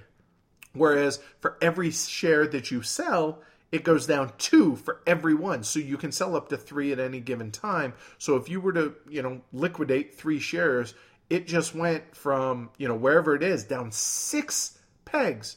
Yeah. So, that's $30 a share. So, I could have cost you 3 victory points, depending on how heavily invested you were. Absolutely. And I think that's a wonderful thing as far as that nastiness. But it's not so much take that. It's, here, I'm getting out before you can, so you don't get me. And that's where I'm talking about with the day trading, because I'm looking for, I own these shares of stock. The price went up because I was watching cubes that were going to be turned in and stuff. Wow, I'm going to dump this and get some cash and hurt your investment and your investment, other players, and spend that money on something else because, now Sally's got 3 yellow cubes. Well, I'm going to buy some yellow. But at the same time, on the flip side, you may want to hold on that stock for the simple fact that maybe it's getting close to splitting, and you're like, maybe I'm going to try and keep it and then try and help raise the share value of that. But if it's up there in price and looking like it's going to split, and I own 2 and you own 4, I'm selling them. Sure. I understand. Well, because it hurts me more than it does you. Absolutely. And the split would help you more than it would help me. And I think we mentioned this a little while ago about how in our last game, the brutality of using church favors and rumors to remove orders from shops. So if I have a guild order... And the opening bids, too. Right. Yeah. If I have a guild order and you see I have specifically 3 resources, because every guild order is 3 resources, and you might, use one of those rumors that you got from being the gondolieri and be like, oh, no, sir. So sorry. Yeah. That shop just now went out of orders. I apologize for this. But, but this is going to hurt you more than it does me. Right. And that sucks, but it's totally within the spirit of the game. And in our plays, it's happened. And it's important. And it's economic. But it didn't happen. It's not like half the game. It's not common. You know what I mean? It's, but it is a legit thing, a tool in your toolbox. Absolutely, man. So there are multiple paths to victory, whether you're going to focus on ducats, on cash, stocks, guild orders. I do feel in our plays that some amount of guild orders is going to be imperative to be able to keep up with the Joneses. But it doesn't need to be the end-all, be-all. You can diversify, and I do feel that there are different paths that are available. And when you're going to counter this, I'm going to say that it could be groupthink. It could be that our group specifically, maybe not. But we'll get into that in a minute. Okay, it's been a minute. Let's get into it now. Yeah. Right.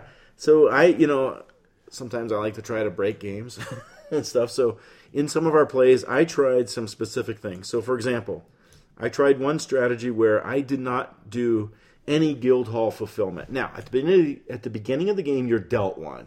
So I fulfilled that one. And then I never visited the guild hall again. All I did was buy and sell stock, buy and sell stock. I got housed. I scored 13 points, worst I've ever done. I don't think that focusing purely on stock transactions is a path to victory. Let me ask you this. Not arguing with you, because I've only seen what you've tried to do. Sure. That was in a 3-player game. I wonder... yes, it was a 3-player game. Was it? Yes, it was, yes. So I'm wondering, in a 5-player game, is that a viable strategy? I don't know. Good point. Good question. So I'm just saying that... So flip side, though, I did try a strategy where... I tried not to buy any stocks other than the one I was dealt, and I soon sold it. Right. And focus solely on the guild hall. I did finish second in that, but...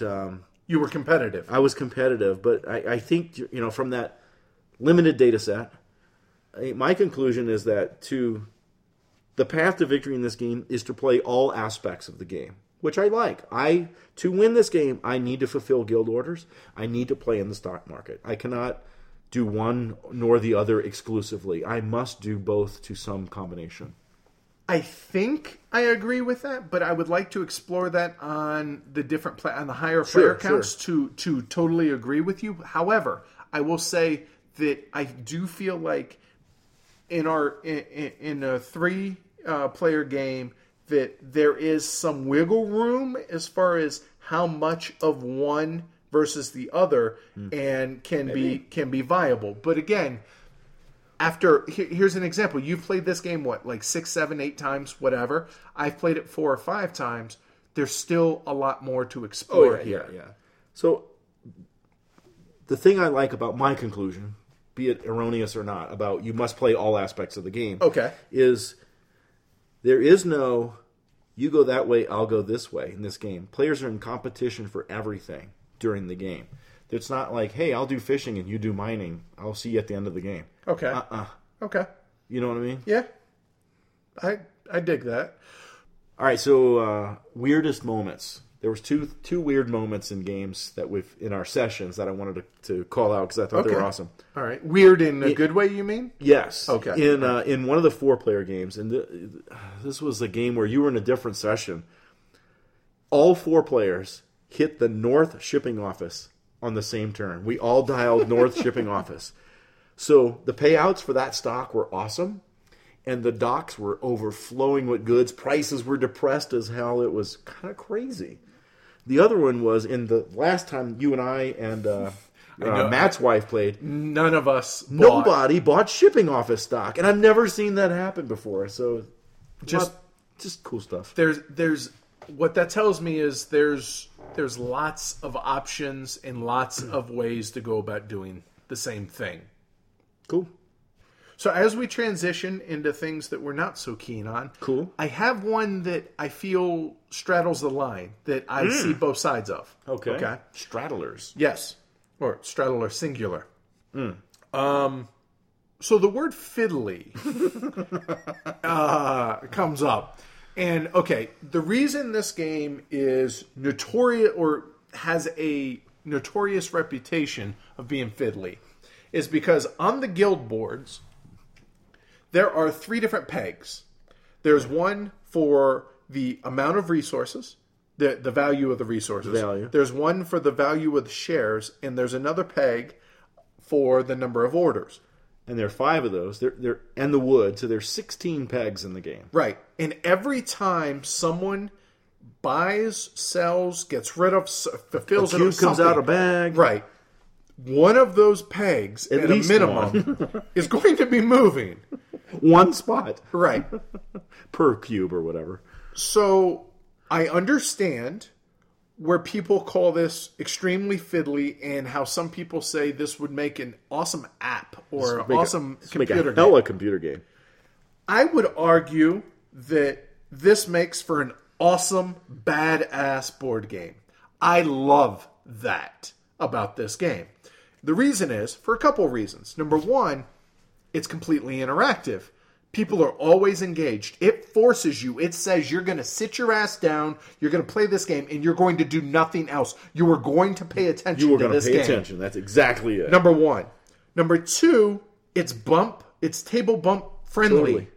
Okay, you bump it, you know what? It's a peg in a board. Yeah. It ain't moving. Plus, when you buy more shares of the tailor than me, I can hand you the board. Right. Okay, you're now the... Here you go. You get to move those pegs now. I enjoy the fiddly nature of this game because of what it represents with this dynamic market. You're going to move the pegs a lot. Your fingers are going to cramp. Well, maybe not that much, but I don't mind it either, man. You're not hearing me. Okay. I didn't say Clarify I didn't me. Mind it. I said I like it. Ew. I think it's a cool aspect because it forces you to sit down and constantly be engaged with this game the entire length of the game. I can see where you're going. From pre-game, when you're having to adjust the market and everything from the cubes that came out of the bag until the very, very end, you are going to be engaged in this game. The pegs rule. Yes. I agree. So I smell what you're cooking. However, not everybody's going to see it my way. And they are going to not only dislike, but actively just hate that aspect, the fiddly nature. You know what? I'll move the pegs for you. Yeah. So give me all 16. I'll move all 16. So if fiddly is an issue, stay away from this game. So there's the negative on that aspect. Okay. Next one. I'm going to blame that on being sick. The game feels clunky or awkward or quirky at first, but I feel like after repeated plays, it just smooths out and just opens. It blooms like a flower. Okay. And the rules get out of the way, and like the sun shines down, and just wow, there is some stuff here. I'm to the point where I don't really need that indispensable player aid anymore. But occasionally I have to look at it just to make sure. But yeah, I agree with what you're saying, I guess, in that, because that is a physical manifestation of the rules are in my way normally up to a certain point, and then they'll go away. Right. And then the game just has so many cool, buttons to press and dials to turn, pun intended, with the, right. with the actual dial. Most of my, I don't know, dislikes, maybe that's too strong of a word, I don't know, are really about the random things in the game. Okay. I don't, it's weird, I don't not like them, but they still don't sit totally well with me, if you know what I mean. Like, for example, drawing random guild cards when I go to the guild hall. There is a role that lets you, when it's in the game, pick two and choose one. Draw two cards and pick one. That should just be normal. Also, at the beginning of the game, a draft. Let me start with this one, or this one, or this one. I'll draft this one and hand you the next one. Before you get the cubes out on, or whatever. Sure. Just a little, and that'd be easy stuff to house rule, just to cut down that randomness, right? Like, hey, do this. The rumors, they're like deer meat. They taste gamey to me. I get that. You know what I mean? Yes, it's like, I do. Cool. Like, I drew a green one. All right, I can screw with somebody or help myself if I have anything going in green. Stuff like that. The roles are like any game with role selection. People are gonna go, oh, this one's overpowered, that one's over. I generally just ignore all that crap anyway. That's just noise. Because hey, then bid for the damn role. Exactly. Right? That's my point. Everybody has access to this. It's not just one player's going to have this for the whole game. But some of the roles are also deer meat, gamey.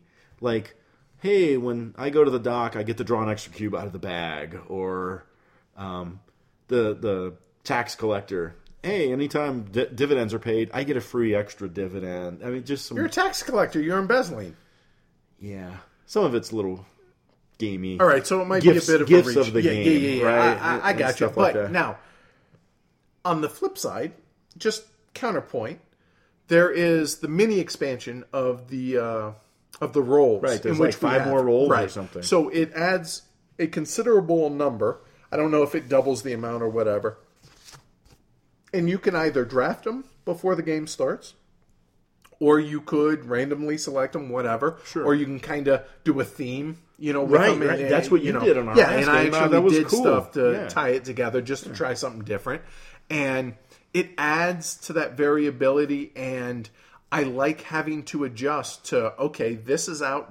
Oh, but that one's not. Okay, how do I work around that? How do I make this work to the best of my ability? So...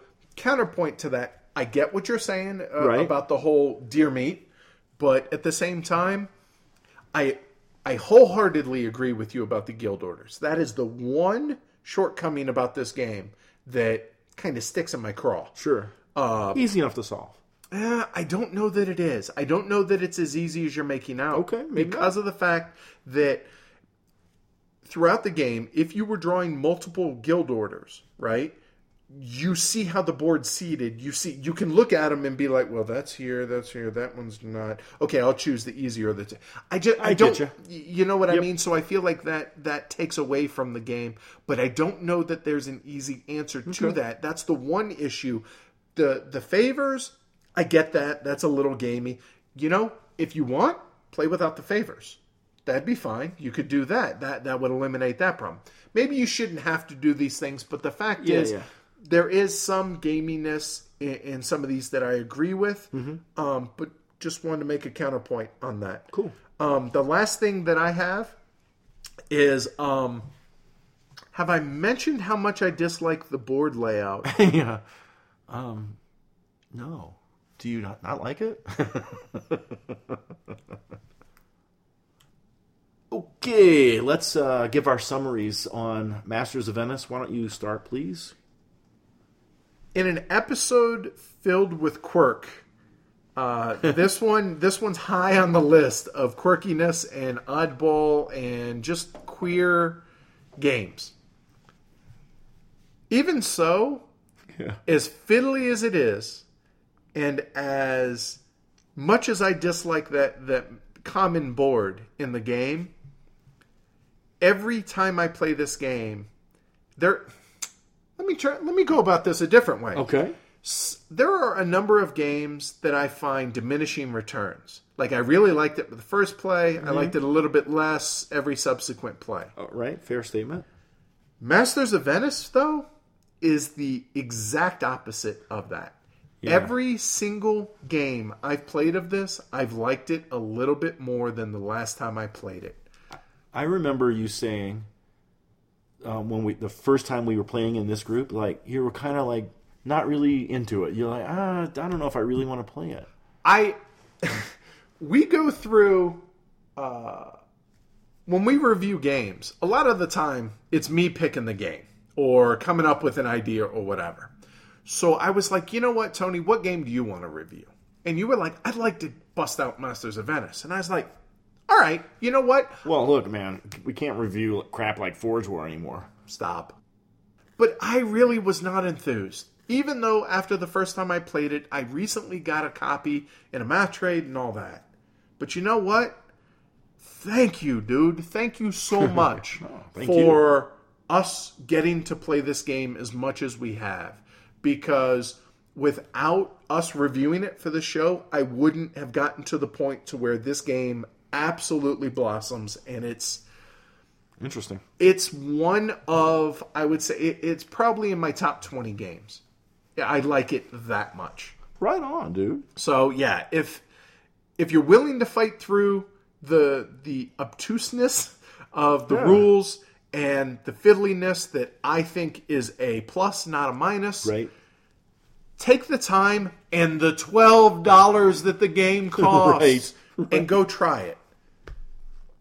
So, for a rating, we rate on a scale of 1 to 6. 1 is Burn It With Fire. 6 is Hall of Fame. 4 is Helios. 4, we start thinking about buying it. 5, we absolutely do. 6 is Hall of Fame. Just go buy it. And, you know, I, in good conscience, I can't give this game anything other than a 5. I think it's that good and that unique and that well-balanced of a heavy economic game. So I am a big, big fan of Masters of Venice. Oh. That was a really cool summary, actually. Just bit of a tangent there, but whatever. No, but, I felt what you were saying. You know, that was cool. All right, so lay it on me. So my summary is that the Masters of Venice is not a game of elegance, nor is it without chaos. There's quirkiness, rules overhead, hefty dose of fiddliness to go along with all that. All of those things are hallmarks of a game that will be an outcast in the mainstream gamer's safe, warm world. Those folks have taken the blue pill. They wake up in their beds each day believing whatever they want to believe. When you and I created Heavy Cardboard, we took the red pill. We stayed in Wonderland. We wanted to know how deep the rabbit hole goes, and the choice was irrevocable. Game characteristics like these don't bother us here. We understand that in order to get intriguing and uncertain gameplay that makes us work for survival as well as victory, it can be messy sometimes. Is Masters of Venice a great game? Nah. Is it a messy, fiddly, complex, chaotic game with pros and cons? Yes. It does challenge me with intriguing and uncertain gameplay and makes me work for my survival and my victory. I feel like I earn every point.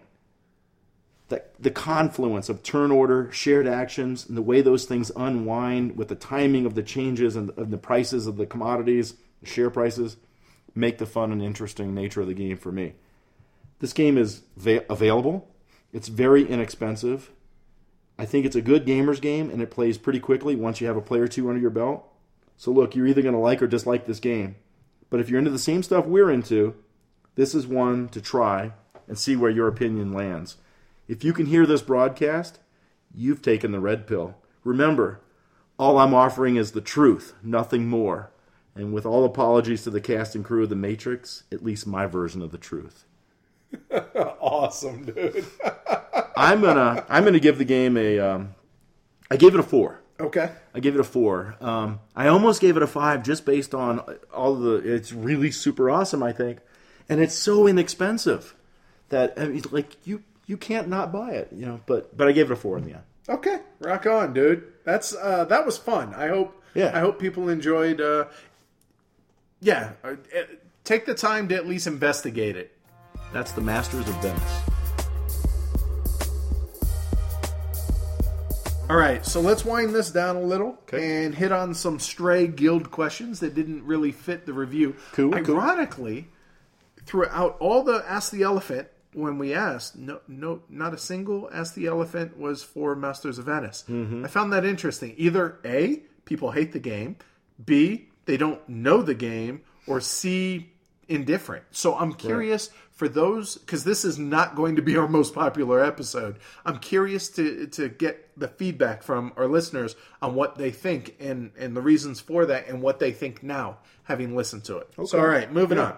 My collection is short on thinky or heavy fillers. What would be good games that play in, say, 20 or 30 minutes that have some interesting decisions to make?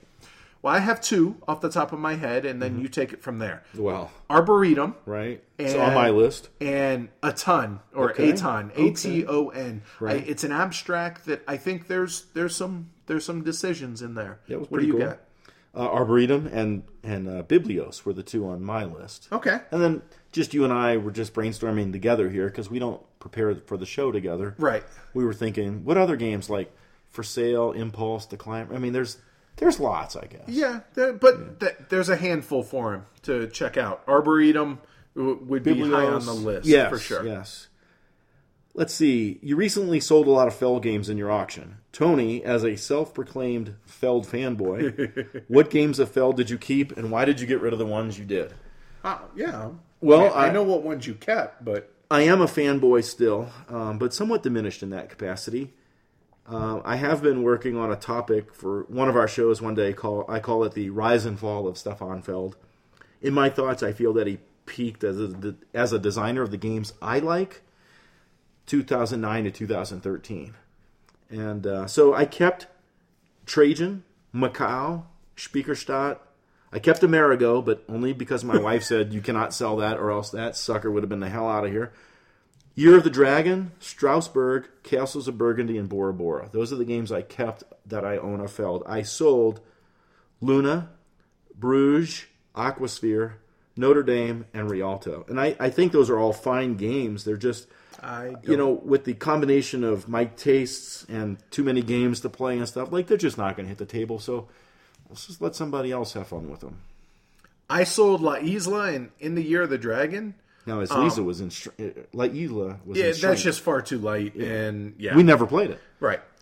I still like Feld, but I wouldn't say I love him. I'm almost, to a point, outgrowing a lot of his games. Mm-hmm. They still have a place. My wife and I really enjoy playing Castles of Burgundy, Trajan, Bora Bora, Speicherstadt, Strasbourg, Macau. All enjoyable, but they're enjoyable, and that's that. So, yeah. What's your position on games using special player powers and similar pre-game arbitrary player differences? You take this one to start. Well, for me, I think that maybe erroneously, I lump games in 2 categories. Category 1, heavy economic games. They tend to be long, mathy, challenging, etc. Category 2, everything else. I am a very simplistic man.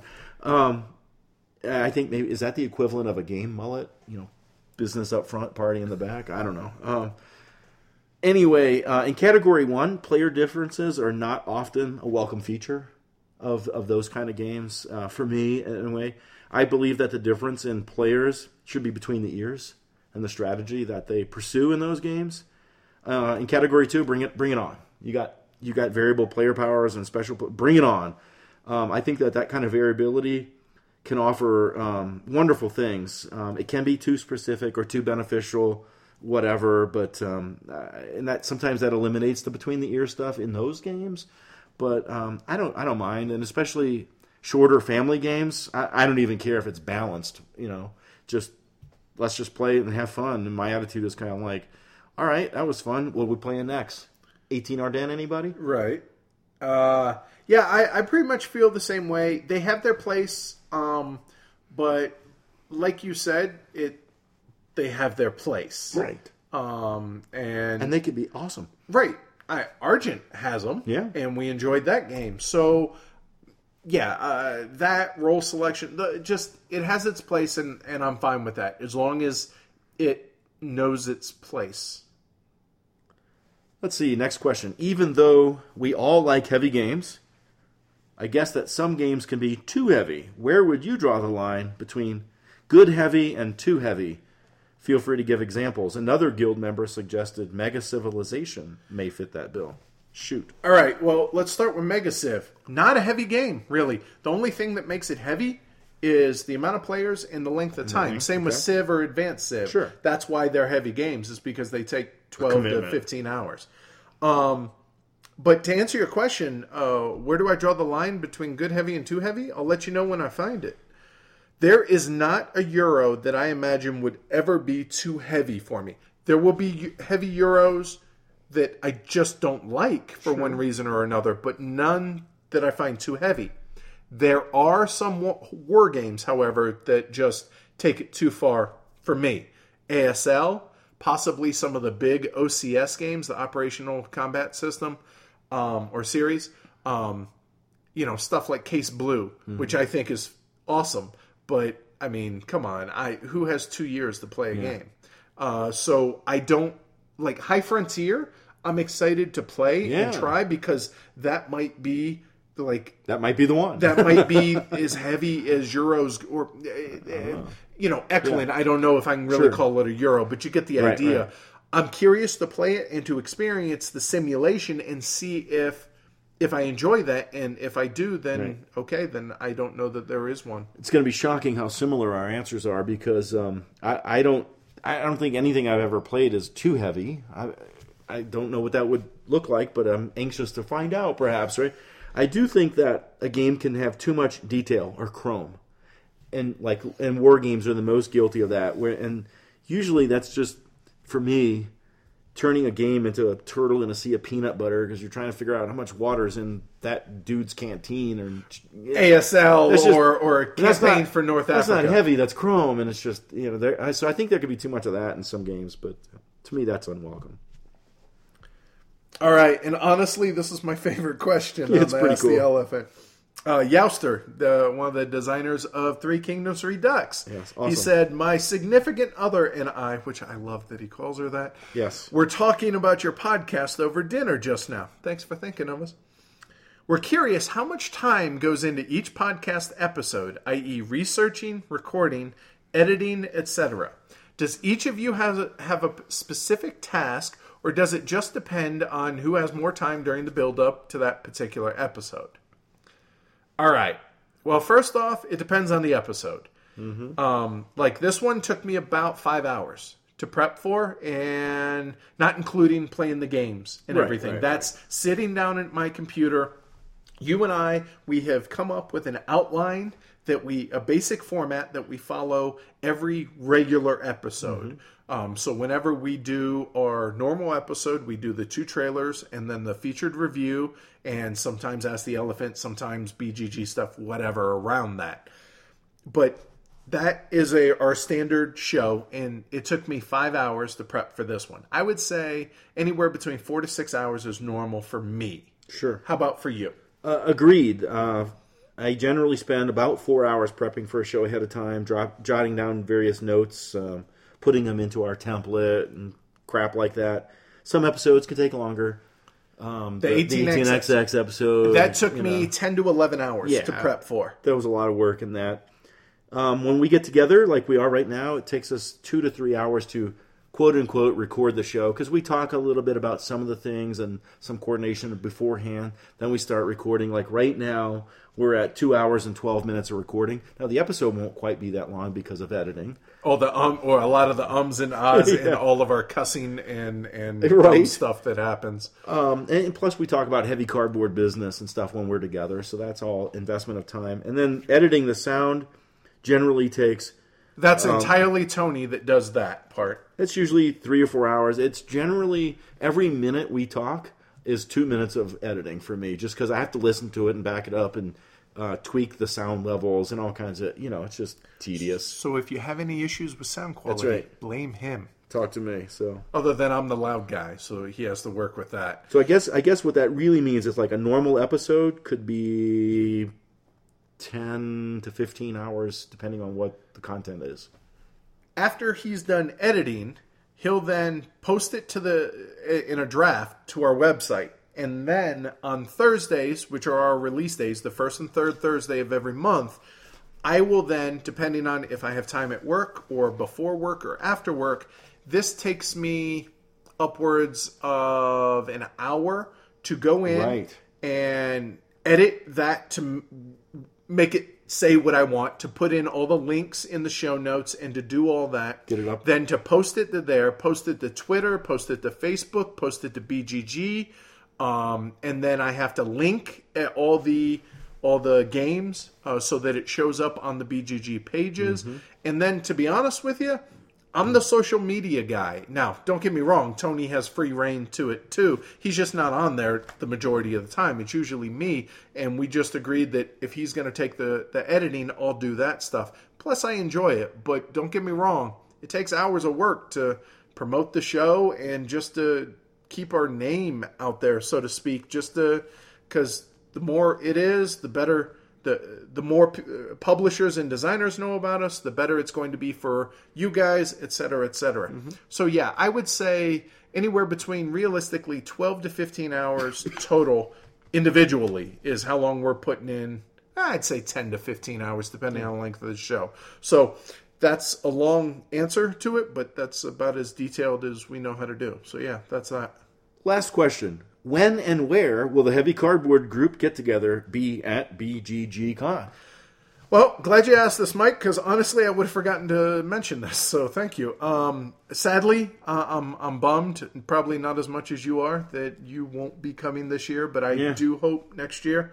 So those attending BGGCon, we will be having a Heavy Cardboard gathering on Thursday night of BGGCon from 8 p.m. to about midnight, give or take a little bit, in room 1113. It's on the 11th floor. It's a huge room. It has room for tables for about 50 folks. So hopefully people will come, game, meet other elephants. We'll have giveaways and such, and I hope lots of folks make it. Before we wrap up the episode, a couple of quick things for you. Number one. I look back at last September of 2014. Okay. Of our reviews? Yes, we reviewed Craftsman and Panamax. Rock on. Both those are good month, right? Yeah, good episodes. All right. Craftsman, I've played it several more times since then. The last time I played it was HeavyCon. Okay, and I've played it once since then. Okay, but Panamax has not hit the table. It has not. And I love it. I am a big fan of both of those games. However, I think just simple logistics get in our way. Yeah. Some games can fight through it. Maybe that's what I guess I'm saying. Panamax hasn't fought through it, and Craftsman has. The logjam of games that we play. Well, because we have to a point, churn and burn to be able to play a game enough times for an episode. Yeah. It's hard to get back to some of these sometimes, but I do find it interesting that you know what I'm saying, though. Some games make it through, and we find ways and reasons. So lastly, are there a couple of games that come to your mind? You mentioned one earlier today. Okay. I alluded earlier in the episode, that's going to come back. Oh, that's right. That's right. Are there a couple of games that you're kind of bummed didn't work out well for you? You first. Let me give you a minute to think about that. Okay. So, like, just over the last year, few months. Didn't hit expectations or something? Yeah, okay. In some degree. Right. So, like, Race to the Rhine, Guns of Gettysburg, Nautica, Spirium, and Vercindas Folk are on my list. Like, I'm actually disappointed that I didn't find as much enjoyment in those games as maybe other folks or whatever. Because I really wanted to. Huh. That's a really good question. No, and you mentioned After the Flood is definitely the most recent. Right. But again, I want to look up stuff and make sure it wasn't something that I was missing. God, I hope I was. Sure. But actually, two that you mentioned, I would piggyback on, and that's Vercindas Folk and Race to the Rhine. I think both of those.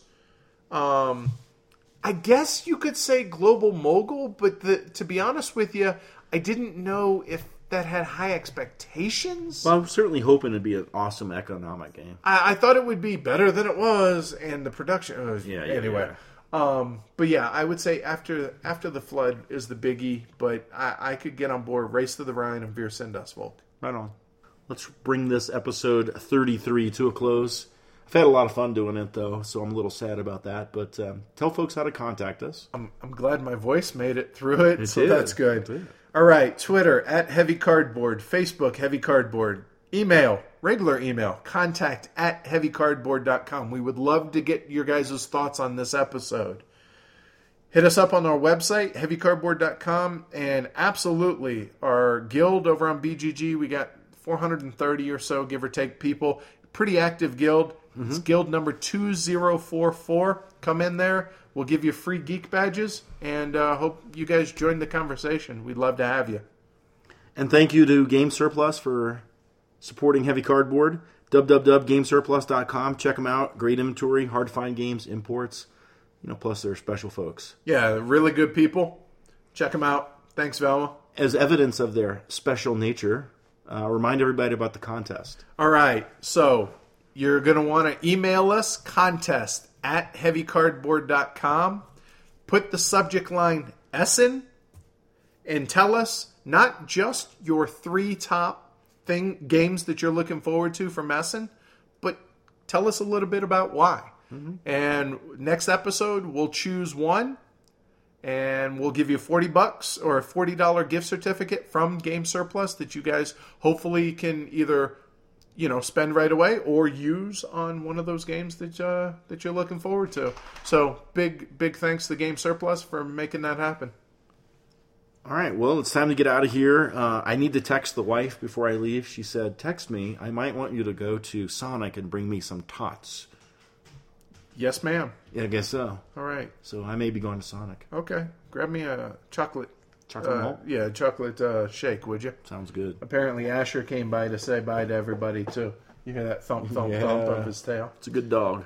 All right, you guys take care. We'll catch you in a couple weeks, and we're going to do an Essen preview post-view, we think. Games I'm looking forward to for the end of 2015 for me. Rock on. Including Essen, right? Hell yeah.